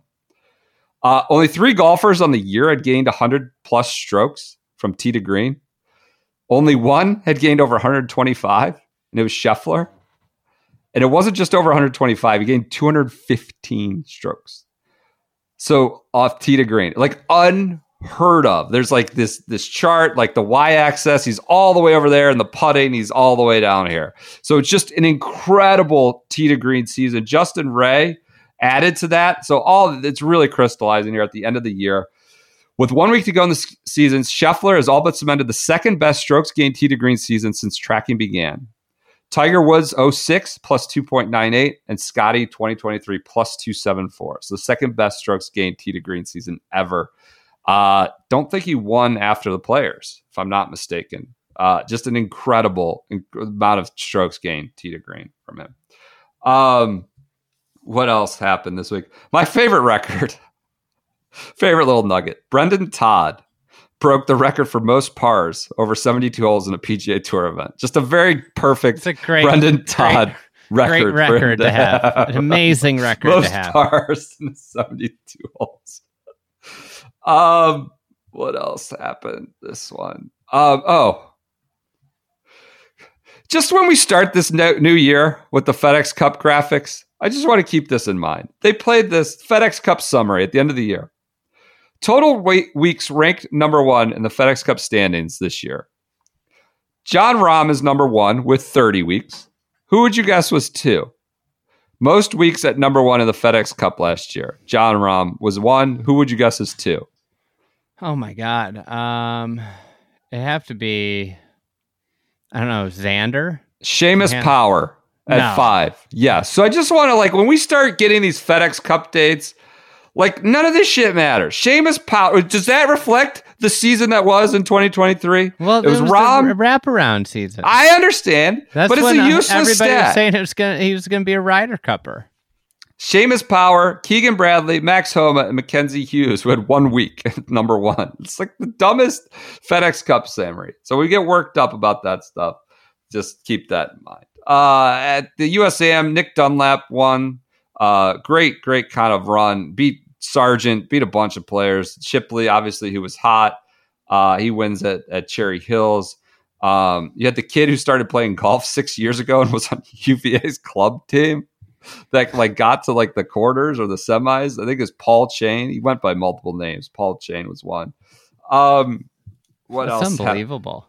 TaylorMade announces plans for a luxury golf resort. I mean, remember, you know, they're worried about their bottom line here, but they're going to do a luxury golf resort next to PGA Frisco with everyone's going to have hitting bays off their off their hotel room out to like a top golf type thing. Um, Epson Tour prizes we have fun with. There's a receipt scanner, label maker that these women are getting for winning Epson Tour events. And Oh, last, make sure make sure to uh Go talk about the Epson tour. Last but not least, for our 2024 year in review this week, BMW week, Michael Block sets the course record at Valhalla. Interestingly, there's cameras there to capture it all. Uh, you know, we had some, we got this some is the last intel. thing. This is the last This the is last it. nugget.